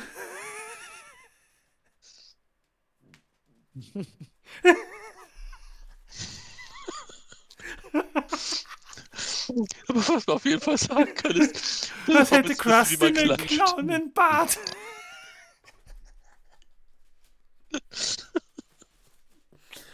Damit meine ich aber diese, diese furchtbare Version von Krusty den Clown aus der ersten Staffel, wo die Simpsons noch furchtbar gezeichnet waren. So.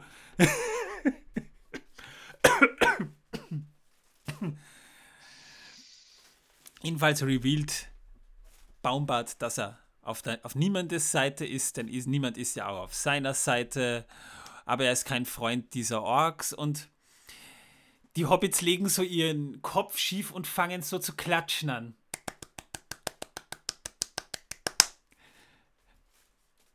Ja, Ich frage mich manchmal, ob das irgendwie ein Ausdruck von Freude bei Hobbits ist, wenn sie klatschen. also ich habe beschlossen, ich mache das, wenn ich das nächste Mal irgendetwas Erfreuliches höre, auch mal bei fremden. Personen. Ja. So. Was, was passiert? Schade, dass ich jetzt Haben- keine Kamera habe. Ich habe den Kopf so. Und bin gespannt, wie die Leute reagieren. Das mache ich dann, wenn wir mal einen Live-Podcast haben. Ich werde es dann künftig nur noch so machen, wenn ich irgendwas Schönes höre.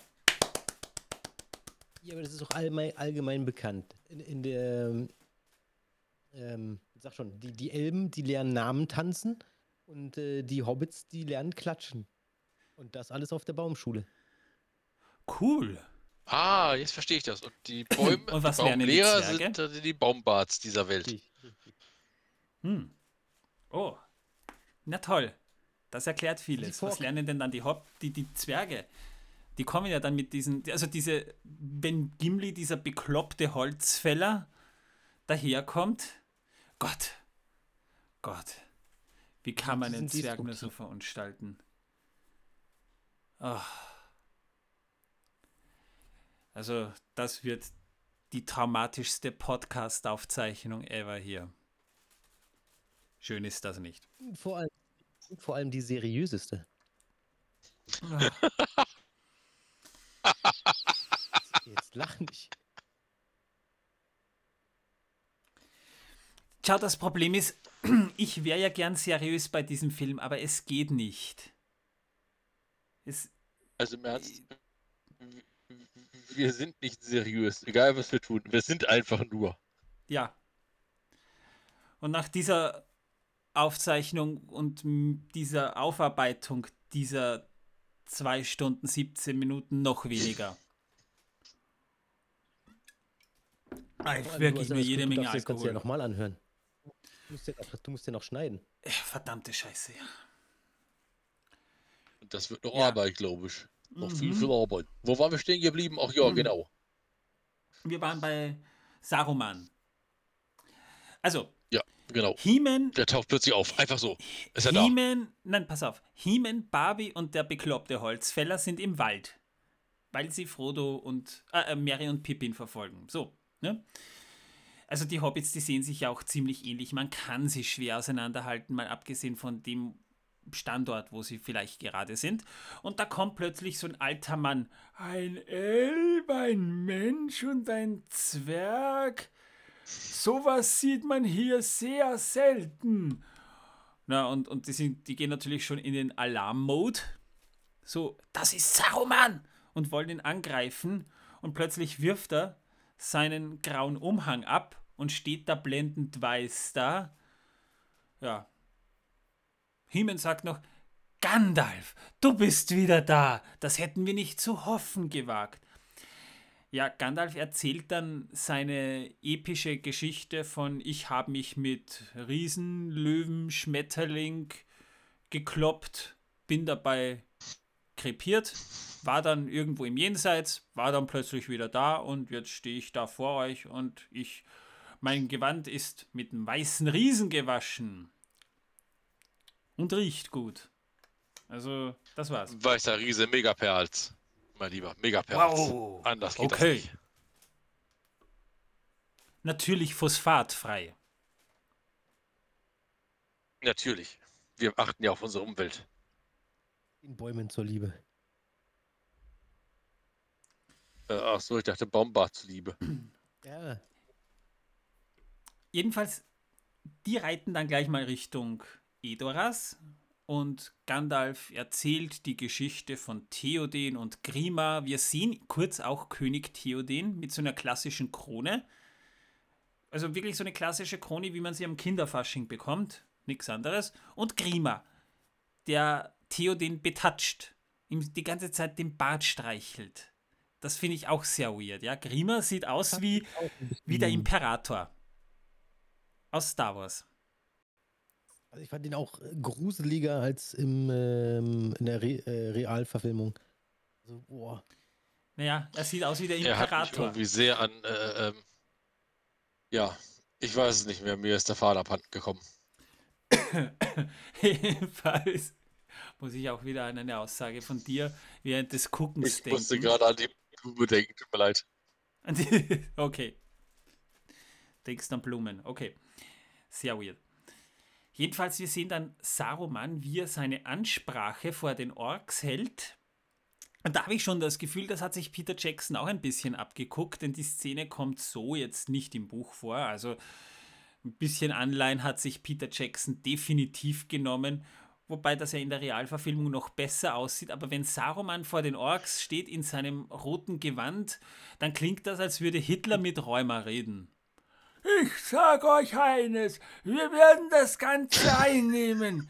Und wenn sie unseren Rasen betreten, werden wir sie lehren, unsere Rasen zu betreten, wie sie noch nie gelehrt wurden, unseren Rasen nicht zu betreten. Ungefähr so.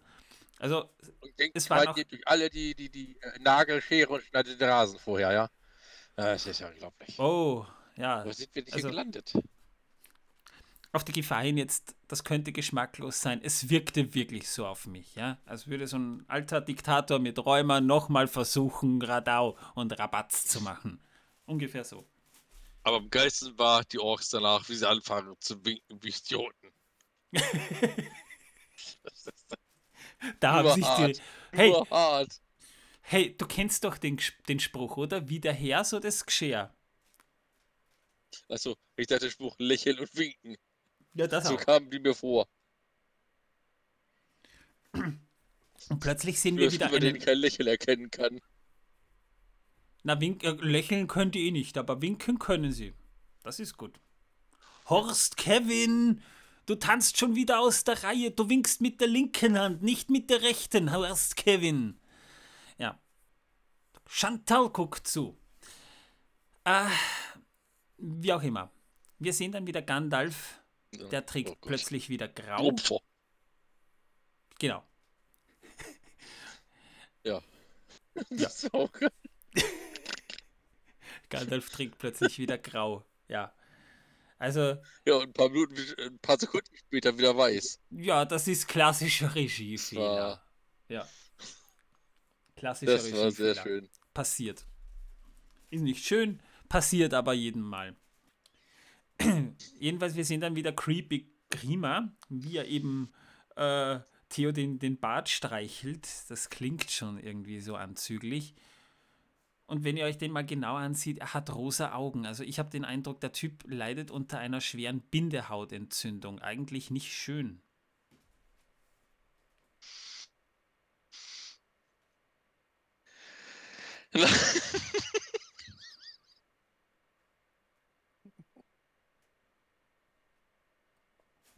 Ja, auch wenn Grima redet, er hat so eine Ich glaube, viel kommt heute von mir nicht mehr.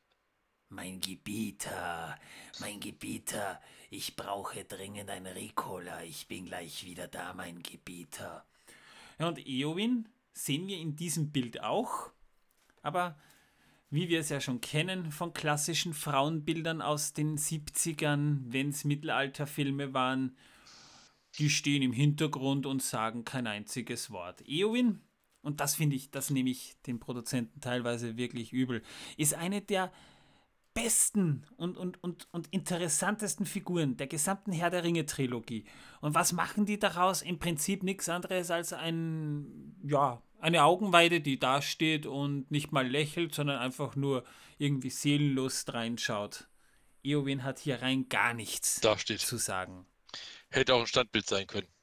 Ja, Ja. Standbild. Einfach nur ein Standbild.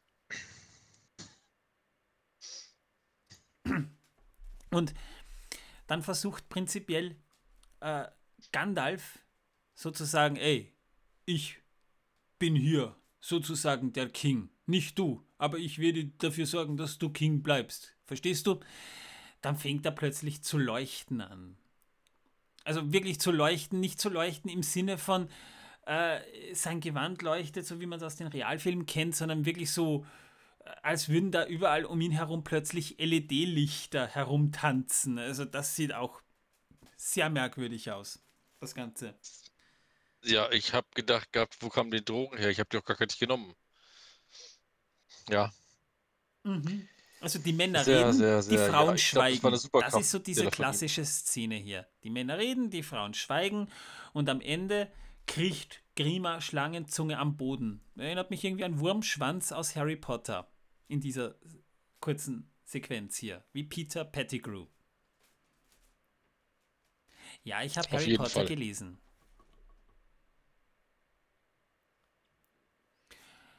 Ja, und gleich darauf reitet Theodens Herrscher unter tosenden Fa- Fanfaren los. Wobei, für mich klingt das weniger wie Hornblasen, sondern eher wie, wie mittelalterliche Polizeisirenen. Ich kann es schwer sagen, aber es klang nicht sonderlich schön. wenn das laut gewesen wäre, hätten wir neue Ohren gebraucht. Na, das sowieso. In der Zwischenzeit ist Gollum zu der Gruppe um Frodo und Sam gestoßen. Und Gollum wird in dieser Version wie eine Art froschähnliches Wesen mit grünen Augen dargestellt. Dazu muss man aber sagen, es ist jetzt nicht mal unbedingt die schlechteste Darstellung von Gollum, denn die ähnelt der, die wir im Film sehen, in mancher Hinsicht schon. Graue Haut, kein Haar, Äh, die Ohren passen im Prinzip auch und die erste Version von Gollum, wie sie im Film geplant war, also die sah ja am Anfang nicht gleich so aus, wie sie später eben dank Andy Serkis aussah, die sah dieser Zeichentrickversion nicht mal so unähnlich. Das muss man nämlich schon dazu sagen. Das haben sie schon einigermaßen gut hinbekommen. Natürlich ist die Synchronisation wieder ein bisschen schief gelaufen, denn da heißt er nicht Smeagol, sondern da wird er im englischen Original wird er eben Smeagol genannt. Er wirkt viel, also er wirkt so ein bisschen wie, wie das, was Sam wäre, wenn er ADHS hätte. Mindestens. Also irgendwie hat er auch etwas vom Zombie abbekommen, glaube ich. Ja. Es ist sehr, sehr merkwürdig. Nein, es ist nicht schön. Es ist einfach nicht schön. Sie torkeln ja auch alle wie Zombies durch die Gegend. Wenn man sich das mal ansieht von den Bewegungen her, die torkeln, also die werden von Gollum durch die Gegend geführt. Wobei, wenn man da jetzt mal fünf Minuten nicht hingeguckt hat, weiß man da nicht, warum ist der jetzt plötzlich bei denen dabei. Das ging auch alles viel zu schnell. Sam führt die ganze Zeit Selbstgespräche, dann aber Gollum auch. Dann kommen plötzlich die schwarzen Reiter mit Flugsauriern, die reiten auf Pterodaktylen einfach so mal drüber. Ja, dann sind sie wieder weg. Wir wissen, die gibt es auch noch. Wo die plötzlich herkommen, wird aber überhaupt nicht erklärt. Es ist eine Aneinanderreihung von weiß ich nicht was. Von komischen Begebenheiten, die keinen Zusammenhang haben. Man sieht nur, dass sie von einem schwarzen Berg äh, herunterfliegen, die Flugechsen. Aber was das für ein schwarzer Berg ist, wird nicht gesagt. Und er sieht aus wie der andere schwarze Berg, den wir schon vorher in diesem äh, Film gesehen haben. Naja, dazu kommt dann noch was anderes auch noch. Äh, wir sehen ja dann mal Gollum, wie er seine Selbstgespräche führt und Sam wird wach und scheißt Gollum zusammen. Im Prinzip kennen wir das ja auch aus den Realfilmen und aus den Büchern. Und äh, diese, dieses eingeschnappte, dieses Ich war, ich, ich, ich geh kriechen. Gollum sucht sich sichere Wege und sie sagen kriechen, kriechen. Das war ja jetzt noch vertretbar, aber das Beste war dann, als Frodo aufwacht und sagt, hm, wo warst du denn, Gollum? Und Gollum hebt eben so wie eine richtig beleidigt so den Kopf an. Ich war kriechen. ja. Und ja. damit ist alles gesagt. Ich glaube. Ja. Ja. Ja. Das Lustige ist aber, dass, dass Sam jetzt plötzlich vor dem armen Gollum keine Angst mehr hatte. Nein, er versteckt sich nicht mehr hinter anderen äh, Hobbits. Nein, er ist jetzt vorne dabei. Auf einmal, ohne erdenklichen Grund und ohne, äh, ja, scheinbar ja. ohne Angst. Na, Frodo schläft, da kann er sich nicht hinter ihm verstecken.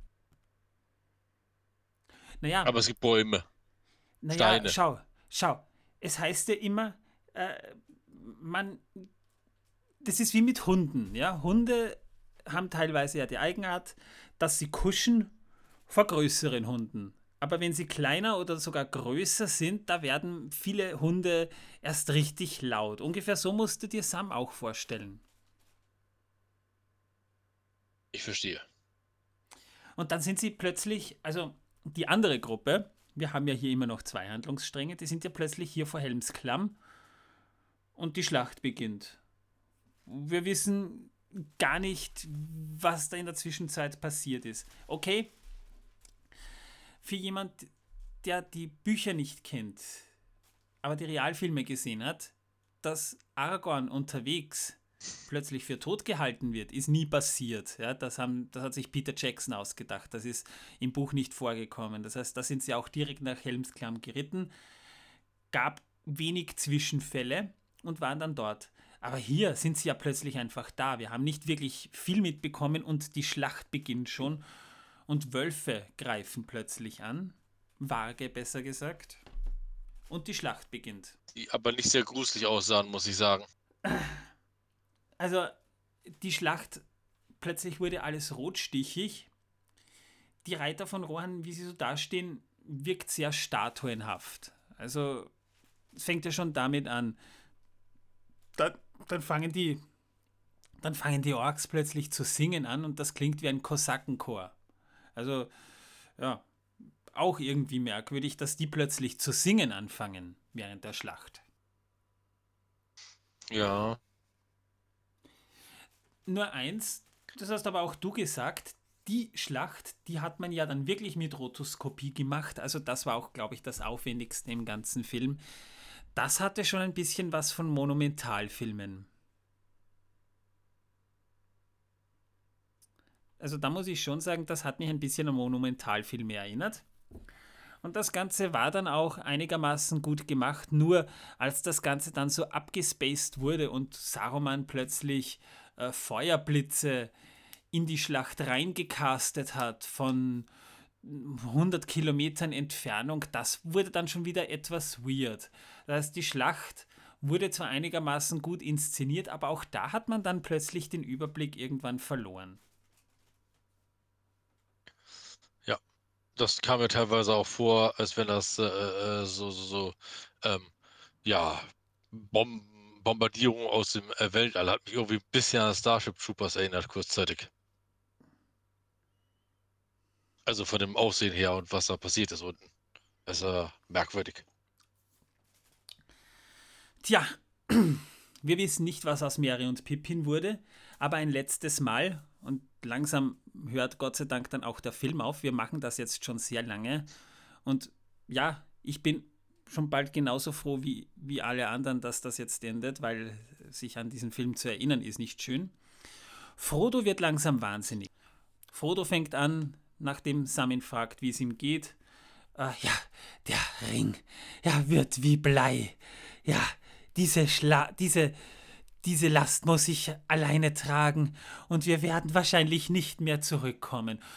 Also Frodo wird langsam wahnsinnig. Aber ich glaube nicht mal unbedingt, dass es an den Ring liegt, sondern an der Gesellschaft. Denn hey, wir haben hier Knollennasen Sam, spielt mit Blumenblättern und hüpft apathisch in der Gegend herum und Gollum. Okay, klatschen. Ja, und Gollum, der äh, wahnsinnig ist. Genau. Also das ist nicht sonderlich lustig. Ja. Also wäre ich Frodo und mit den beiden unterwegs, ich würde mich freiwillig den, in den Schicksalsberg werfen. Mit den Ring zwar, aber ich würde mich in den Schicksalsberg werfen. Ich würde die zwei. Du kannst, du kannst doch den Ring, aber dann, dann ist dir doch eigentlich scheißegal sein. Du, du brauchst ja den Ring gar nicht mal in, in den Berg zu werfen. Ja, aber du musst mit denen vielleicht noch zurück. Na, schmeiß einfach die zwei Rote ist ausgegessen. Alles andere ist dann egal. Ach. Oder noch besser. Leg doch die zwei zu Sauron hin. Naja, die beiden sind Sauron. Also Sauron kann nicht schlimmer sein als die beiden. Ehrlich, ich meine, Gollum haben sie noch einigermaßen noch gut hinbekommen hier. Den merkt man sich vielleicht auch ein bisschen. Ja, habe ich ja gesagt. Den und den äh, Wirt. Die zwei merkt man sich. Der Rest? Welcher Rest? Von, von, was redest du? Ich weiß nicht. Von den Habe ich vom Rest gesagt? Reste vielleicht, Reste vom Essen? Äh, ja. Ich habe noch ein paar Chips in der Tüte, aber da komme ich nicht ran. Die sind zu klein. Ich glaube, ich bin betrunken. Ich weiß gerade nicht, was er redet. Na, die Chipstüte ist so eine schmale Chipstüte und meine Hand passt nicht bis ganz nach unten hin. weil sie schmal und lang ist. Ja, und das ist blöd. Ich habe ein paar Chips drin, aber ich komme nicht ran. Das ja, ist natürlich noch blöder. glaube ich. Ähm, ja. ja. Aber ich will jetzt nicht diesen ganzen Lärm machen wie die Podcast. Ach so, na, das kannst du ruhig machen. Mich stört das nicht. Die Zuhörer müssen entscheiden, ob sie uns noch weiterhören oder nicht. Jedenfalls. Ja, übrigens, an die muss ich ein ganz großes Lob aussprechen, dass sie weit geschafft haben.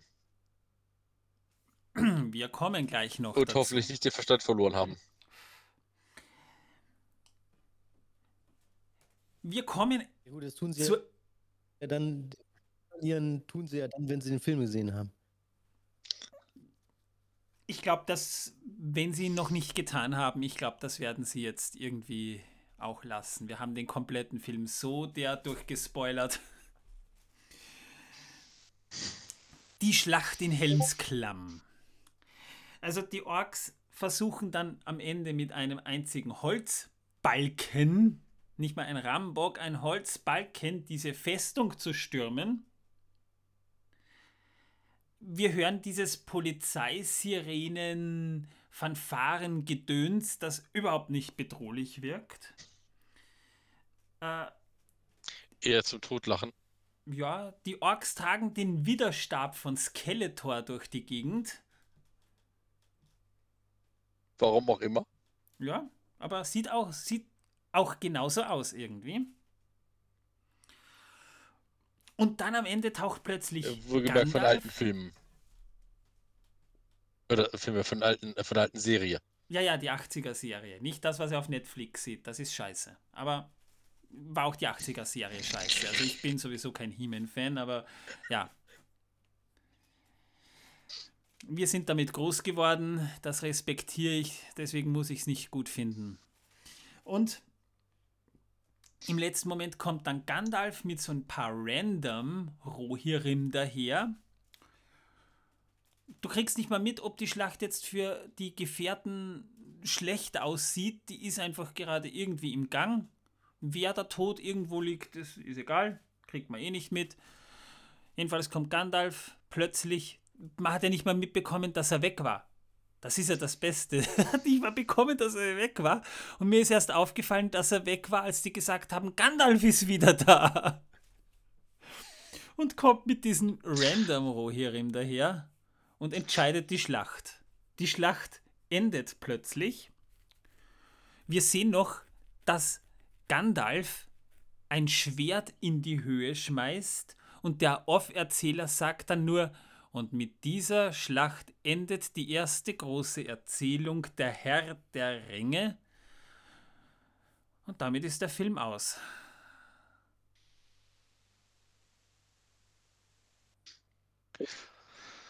Ja, Habe ich irgendwas vergessen? Sagen wir vielleicht noch, dass Gandalfs Gesicht in diesem Moment aussah wie das äh, Gesicht von König Triton.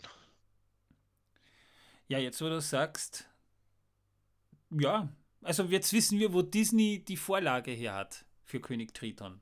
Ariel ist zehn Jahre, elf Jahre später entstanden. Ja. ja. Und Gut. damit endet tatsächlich dieser Film und das gesamte Meisterstück und Meisterwerk, das dort geschaffen wurde, endet mit der äh, entscheidenden letzten äh, ersten äh, Schlacht. Und es gab keine Fortsetzung. Und keiner weiß, was geschieht. Nö. Äh, die Frage, die mir jetzt auftut, ist, hat Frodo sich mit dem Ring und seinen zwei Begleitern in Schicksalsberg gestürzt? Hat er den Schicksalsberg erreicht oder wurde er vielleicht zu Sauron? Was hat Baum Pennywise mit weiß oder schmeißt er weiterhin Bomben auf die Welt? Was hat Baum Pennywise mit Mary und Pippin gemacht? Wir werden es nie erfahren. Gefressen? Hoffentlich. Niemals. Also, also ich hoffe ohne mal. das jetzt verschönen zu wollen, dieses Werk ist schrecklich. Es ist schrecklich scheiße. langweilig, an den falschen Szenen zu viel investiert, also zu viel Zeit investiert. Ich denke nur an die tanzenden Ponys, die gefühlt zwei Stunden darum tanzen. Ich also weiß ich, nicht.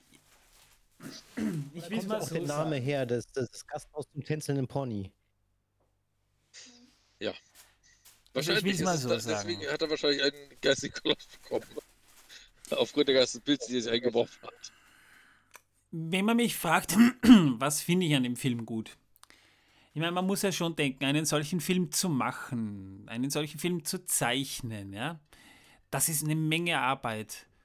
Und gerade wenn ihr euch bedenkt, das hat man damals alles noch per Hand gemacht, ja, nicht per Computer, alles noch per Hand gemacht.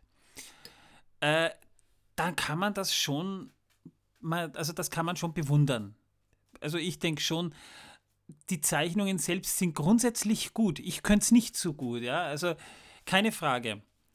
Aber als Kritiker von Filmen betrachtet, muss man halt schon sagen, das Drehbuch ist schrecklich viel zu viele Charaktere, wo kein Charakter erklärt wird. Du wirst in diese Handlung hineingeworfen und dem folgt eine Szene nach der anderen total lieblos, ohne sich wirklich Gedanken gemacht zu haben, wie das im Film rüberkommt, hat man das da ganz einfach hingerotzt. Sorry, ich kann es nicht anders sagen.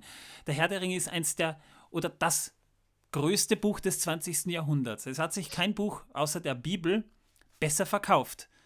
Wenn du den Herrn der Ringe sehen willst, dann erwartest du, das ist meine Meinung, wenn du den Herrn der Ringe erwartest, dann erwartest du, ich als Kaffeekenner würde sagen, Jamaika Blue Mountain, die beste Kaffeemischung der Welt.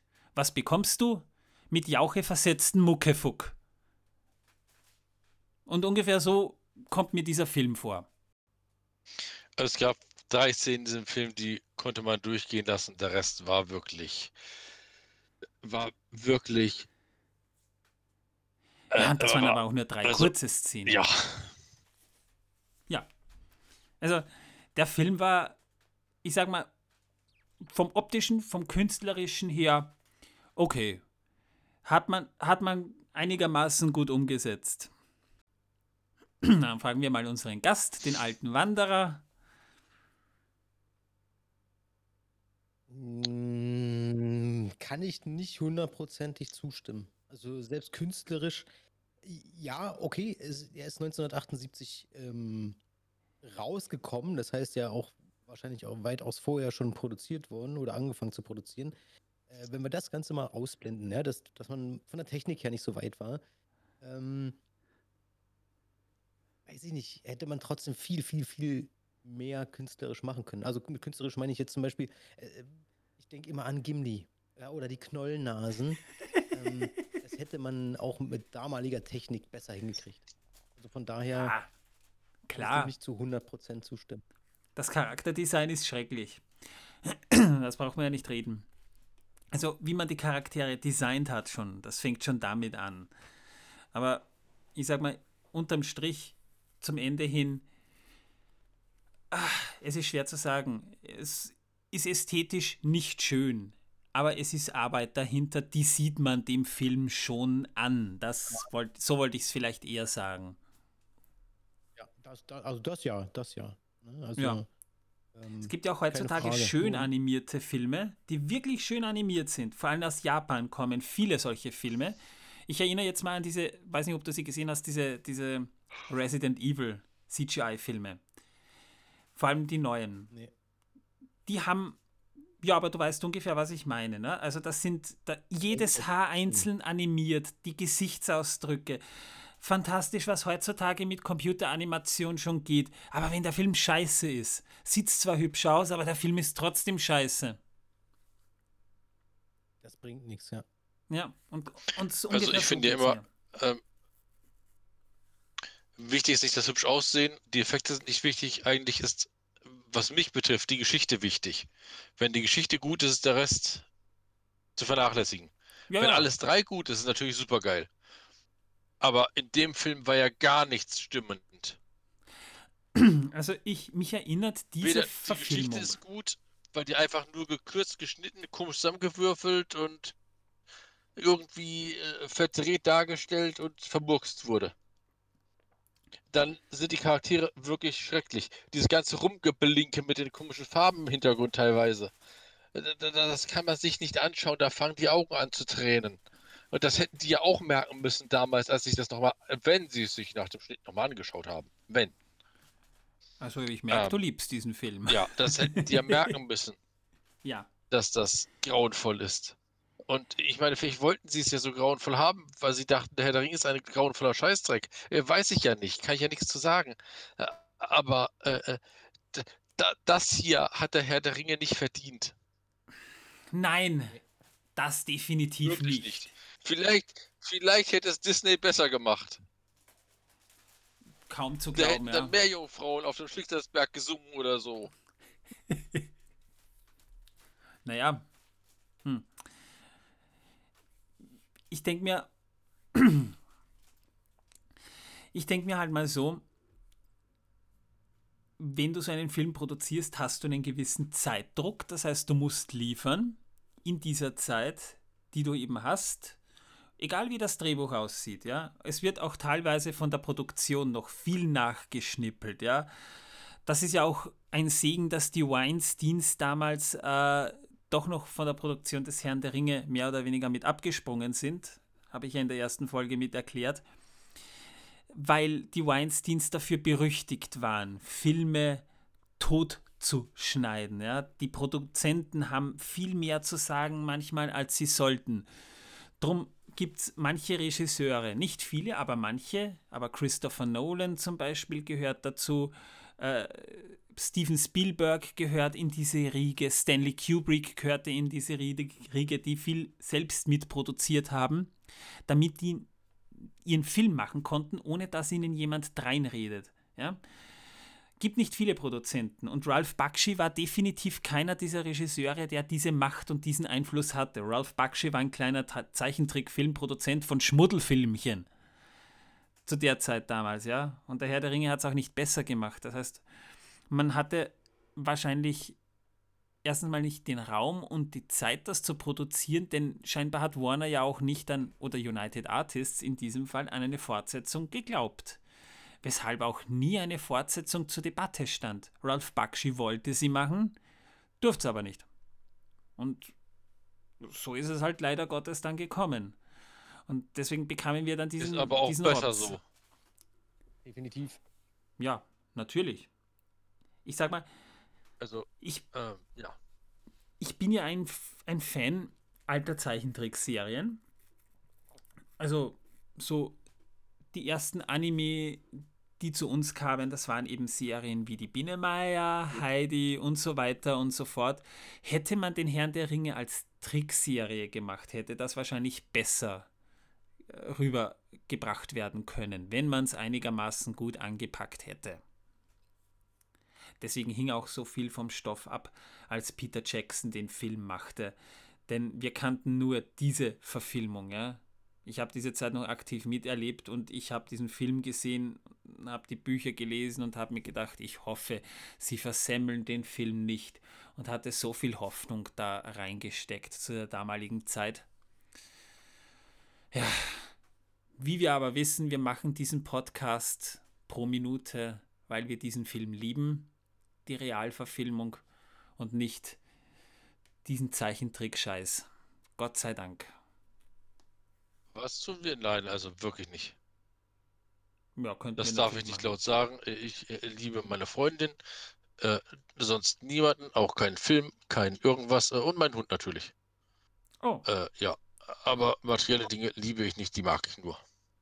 Das darf ich nicht sagen, sonst kriege ich wieder Haue. hey, Das äh, geht ja so deine nicht. Freundin liebt es zu heiden. Ja, die liebt Heidern. Genau. Genau. Die liebt Haida. Also schau. Ja. Naja. Nachdem wir jetzt Also den Film besprochen Sie darf, ja haben. ich nicht. Zweierlei Maß gemessen. Ach so. Ja, meistens Merken so. Sie das? Ein für Ja. alle Mal. Mhm. Nun ja, wir haben das jetzt mal hinter uns gebracht. Also, Wenn du das geschnallt hast, wird bei dir auch wieder gut. wenn ihr den alten Wanderer, seinen, das war jetzt natürlich perfektes Deutsch, sorry Martin, wenn ihr seinen, seinen Twitch-Stream sehen wollt, klickt euch in der Videobeschreibung den Link, den habe ich euch unten reingepackt. Du kannst noch etwas dazu sagen, mach noch Werbung dafür. Ja, danke. Also ich bin eigentlich nicht wegen der Werbung hier, aber wenn ihr mir schon die Möglichkeit gebt, dann äh, jeden Dienstag und äh, Donnerstag auf Twitch und äh, je nachdem, wie viel Material da zusammenkommt oder was für Themen, gibt auch Themen, die jetzt Twitch ungeeignet sind, die dann äh, auf dem YouTube-Kanal. Ähm, ja, hat echt Spaß gemacht. Ähm, vor allem äh, ist es äh, noch lustiger, als ich mir vorgestellt also ich habe mich ja auf ein seriös Weg eingestellt und äh, ist aber sehr entspannt und locker. Also hat echt Bock gemacht. Hast du eigentlich jemals unseren Podcast gehört? Äh, Podcast. Ja, naja, äh, das ist, das hatte ich schon im, im Vorgespräch mit äh, Manuel ge- gesagt, dass ich, ähm, die, also gerade am Anfang äh, wird ja viel ähm, rumgealbert. Ich finde das sehr erfrischend. Ne? Seriös. Wir Das ist albern nicht toll. rum, wir sind immer so. Und äußerst seriös. Wir albern sehr seriös herum. Ja, wir bringen mal- nur schale Witze. Aber, du, so, also ich kann mich jetzt nicht an eine Folge, ich habe, muss ich eingestehen, natürlich nicht jede Folge gehört, aber äh, die Folgen, die ich gehört habe, natürlich äh, sind die auch zwischendrin mal auflockernd. Aber so viel Blödsinn, wie wir jetzt in dieser Folge geredet haben, also so viel habe ich von euch, äh, glaube ich, in, in den ganzen 10, 12 Folgen, die ich gehört habe, nicht gehört. Naja, Blödsinn, wir haben eigentlich den 50. Film analysiert. Wir haben jetzt nicht mehr gemacht, als einen scheiß Film zu analysieren. Wollte ich nur mal sagen. So kann man es auch nennen. Ja. Also wir versuchen ja auch bei dem Herr der Ringe pro Minute Podcast, wo es wirklich um den richtigen Realfilm Herr der Ringe geht und wir die Minuten, also Minute für Minute analysieren, versuchen wir auch möglichst ernst und seriös zu wirken. Wir sind es natürlich nicht, aber wir versuchen es. Und äh, da ich ja die Fertigkeit so tun als ob habe, äh, gelingt uns das auch recht gut. Genau, Brauchst du musst es von dem? Standpunkt Also der, der Spielleiter sagt, funktioniert immer. Äh, Ja. Nein, äh, ich würfel, aber meistens würfel ich gut. Nur auf das halb diabolische Gelächter habe ich manchmal schlechte Würfel. So. Ja, Und Also wenn du mich fragst, warum halb diabolisch, das kann ich dir natürlich auch erklären, denn äh, diabolisch wäre Amtsanmaßung und äh, wer will das schon haben, dieses Amt? Wir sind nicht seriöse. Podcaster, die versuchen lustig zu sein. Wir sind lustige Podcaster, die versuchen seriös zu sein. Das ist ein Unterschied, ja. Also erwartet Ja, ihr jetzt nicht zu viel. Vor allem, das ist nämlich schön. Also ich werde auch deinen, wenn du möchtest, auch deinen YouTube-Kanal unten verlinken. Ich möchte jetzt nämlich wo wir schon zum Ende zu kommen. Erstmal danke an alle Ach, sagen, haben wir den. Film schon fertig analysiert? Oh, Gott sei Dank. Ah, Ehrlich, ich brauche jetzt wirklich nochmal erstmal eine Therapie.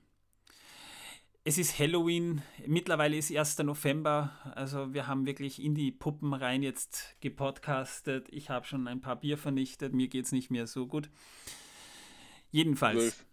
Zwölf habe ich und zwei Dosen Cola. Na, zwölf Bier habe ich jetzt nicht vernichtet, aber es kommt zumindest schon in eine, in eine mittlere Mm. einstellige, ja. den Podcast, also ich, ich kenne den nur auf Spotify, aber äh, hast du den auch, weil du gesagt hast, du verlinkst in der Videobeschreibung? Also du, du hast den auch auf äh, YouTube dann auch. Nein, Ja. äh, das war wohl eher ein Versprecher, weil ich ja auch YouTuber war, längere Zeit und eigentlich sogar schon plane, den Podcast dann auch nachträglich auf YouTube hochzuladen, nachdem ich einen Weg gefunden habe, wie das einigermaßen stylisch geht, in der Audiobeschreibung. Aber wir haben natürlich einen Feed, der auf allen gängigen Plattformen verfügbar ist, also Spotify, Apple Podcasts, äh, Amazon und Co. Also eigentlich jede größere Podcast-Plattform und auch kleinere wie zum Beispiel Breaker. Google Podcasts sind wir auch. Und da findet man dann überall einen Link. Und in dieser Beschreibung von diesem Feed, sagen wir so, wird es auch jetzt einen Link geben zu unserem Discord-Server, den wir vor ein paar Tagen eingerichtet haben und über den wir hier jetzt auch aktuell gerade schon streamen. Das war jetzt mal ein Versuch, das zu machen. Und da würden wir uns natürlich auch freuen, wenn ihr uns joinen würdet. Ihr könnt da mit uns plaudern. Also wenn wir gerade nicht online sind, könnt ihr uns auch eine Nachricht hinterlassen. Fragen könnt ihr uns stellen. Auch unter jedem Feed besteht nun seit ein paar Tagen die Möglichkeit, eine Frage zu stellen und die beantworten wir auf Spotify. Zum Beispiel hat uns Göndalf LP tatsächlich schon eine Frage gestellt, nämlich, Torben, du wirst es vielleicht wissen, die Fässer, die wir ständig ausmachen, aus welchem Holz sind die? Äh, kann ich dir genau sagen, äh, Eiche. Alte deutsche Eiche. Jetzt hast du es. Ja, und das heißt, wir freuen uns dann natürlich auch, wenn wir miteinander plaudern können. Ihr könnt dann auch im Sprachchat mal mit uns live plaudern, wenn ihr möchtet. Da besteht nämlich viel Potenzial. Wir können nämlich vielleicht in Zukunft auch tatsächlich mal einen Live-Podcast starten mit Zuhörern, wo uns die Zuhörer dann live Fragen stellen können. Wird das sowieso ganz gerne mal machen. Ja, Wanderer, ich hoffe mal, du bewirbst unseren Podcast auch ein bisschen dann in deinem ähm, Twitch-Stream. Tief. Also deswegen äh, wäre jetzt auch meine Frage, aber die kann ich auch ähm, nachher mal stellen äh, nach der Aufnahme. Ähm, und dann mache ich natürlich auch, also eine Hand wäscht die andere, ganz klarer Fall. Und das macht Ja. immer Spaß bei euch, deshalb kann ich auch jedem empfehlen, euch zuzuhören. Du, jederzeit wieder. Du kannst und gern auch so dazu stoßen mal. Ja? Also das nächste Special ist schon was in Planung. Anlässlich zur 75. Folge. Das wird dann aber etwas kleineres wieder. Wir haben in der ersten Folge zum Beispiel auch Dodoka LP eingeladen. Ein bekannter Herr der Ringe Online-Let's Player. Weiß nicht, ob der der was sagt. Er ist aber in der Szene wirklich bekannt. Als ich damals noch Let's Played habe, hat auch gerade angefangen. Und wir haben da über Computerspiele gesprochen. Da haben wir dann schon gesagt, in der 50. Folge wird der Zeichentrickfilm drankommen. Das war von Anfang an mein Plan. Und ich bin froh, dass wir das endlich umsetzen konnten. Und in der 75. Folge wird es ein Special geben, wo wir über Fantasy-Welten sprechen werden. Das heißt, jeder, der bei diesem Special dabei sein möchte, kann mal egal ob Buch, Film, Fernsehen, sonstiges Fantasy, die ihm gefällt, vorstellen. Ja, und bis dahin haben wir jedenfalls jetzt mal die nächsten Folgen, auch im regulären Podcast, werden da jetzt nach einer kleinen Pause, die werde ich mir jetzt mal gönnen. Ich habe da jetzt wirklich durchgearbeitet, 13 Wochen lang, ein, zwei Wochen darf ich mir da mal gönnen werden dann die nächsten Minuten dran kommen und da kommen fette Brocken rein. Wirklich fette Brocken. Tom Bombadil. Wer ist Tom Bombadil eigentlich? Und was für ein großer Brocken in den Büchern fehlt in dieser Filmgeschichte eigentlich? Das werdet ihr alles erfahren. Bin ich, bin ich gespannt. Also gerade was Tom Bombadil angeht, ich habe ja da so meine eigene Theorie. Äh, es ist Iluvatar. Cool. Äh, nimmst du ja schon viel vorweg. Ist eine, ist eine Theorie. Die gibt's auch. Und die kann man sich durchaus zu Gemüte führen. Ja, wer ist dann Goldbeere? Ist auch so eine Frage, über die man dann diskutieren kann und sogar diskutieren soll. Spannend, richtig. Ja, da kommen dann auch die Hügelgräberhöhen, aber es kommen halt auch Minuten, äh, wir werden das Auenland verlassen, wir werden über das tänzelnde Pony sprechen, wir werden über die Waldläufer sprechen. Wer sind die, diese Dunedain, also diese Waldläufer jetzt eigentlich genau? Und wie geil die eigentlich sind. Also ich bin ein riesiger Waldläufer-Fan. Äh, da kommt so viel noch auf uns zu. Das wird noch sehr, sehr spannend. Der Podcast hat mir in den letzten. Seit wann machen wir das, Torben? Ende März, glaube ich. Boah, gute Frage, nächste Frage. Zu Ich schaue lange. gerade nach. 25. März haben wir die erste Folge released. Aufgenommen haben wir ein paar Tage vorher. Ja, also man kann jetzt mal sagen, rund sieben Monate haben wir das jetzt da laufen. Das ist noch nicht lang.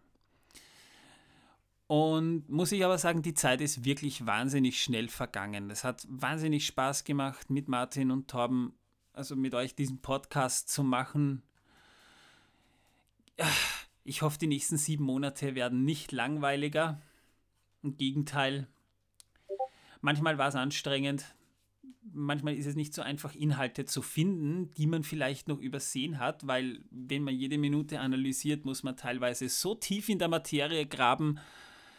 Also auch ich habe Sachen über den Film vor allem, über den Film erfahren, die ich vorher noch nicht wusste und ich habe mich schon lang mit der Thematik beschäftigt. Und das wird auch so bleiben. Also, ich hoffe, ihr bleibt uns gewogen, liebe Zuhörer, dass ihr unsere Community belebt, dass ihr vielleicht sogar dazu beitragt, dass dieser Podcast wächst und gedeiht und größer wird. Das wünscht sich jeder, der sowas online macht. Ja, ob jetzt auf Twitch oder auf YouTube oder sonst wo. Ich meine, man hofft zumindest schon, dass man eine kleine Community um sich sammelt, dass sich dieses Hobby auch auszahlt. Ja, Martin, nachdem du jetzt so gebannt irgendwie den letzten, weiß ich nicht was, zugehört hast, man merkt schon, wie begeistert du zu diesem Film bist, ne? Äh. Ja. Nee, nee, nee. Also, also ich habe schon deutlich bessere Filme gesehen in meinem Leben. Äh, und da meine ich dann solche Machwerke wie zum Beispiel Batman und Robin. Der wirklich Daniel schon der schlecht Zauberer. war und nicht umsonst das Batman-Franchise im Kino begraben hat. Für fast zehn Jahre. Ja. Daniel der Zauberer. Gut, den habe ich nie gesehen. Ja, also auch ich äh, habe noch ein bisschen Würde, was, was äh, Filmgucken betrifft. Im Gegensatz zu gewissen anderen Leuten in diesem Podcast. Hey, du hast, du hattest nichts dagegen. Wollte ich nur sagen. Was denn? Das mit uns zu gucken. Ich habe nicht mitgeschaut mit euch. Nein. Naja. Also Daniel der Zauberer meine ich. Ja. Ach Den- so, den ich ich, dachte jetzt den Herrn der Ringe. Na, Daniel der Zauberer. Nein. Ja, ein kurzes Trivia noch. Ein Freund von mir hatte unlängst Geburtstag und er hat sich von mir einen Horrorfilm gewünscht. Ich habe ihm Daniel Mhm. der Zauberer geschenkt. Mit der Begründung, ich wusste nicht, dass du einen Horror äh, fetter Unterstrich Film meinst, sondern einen Horror fetter Unterstrich Film. Also quasi Ja. mit der unterschiedlichen Betonung auf Horror oder Film, weil das ist Horror. Den Film zu gucken Ja. ist Horror. Also ungefähr so. Da, da, Da ist dagegen ist, dagegen ist ein Serbien-Film ein Kindergeburtstag wahrscheinlich. Der Serbian-Film ist dagegen ein pädagogisch wertvoller Film für die ganze Familie. Ach, schön.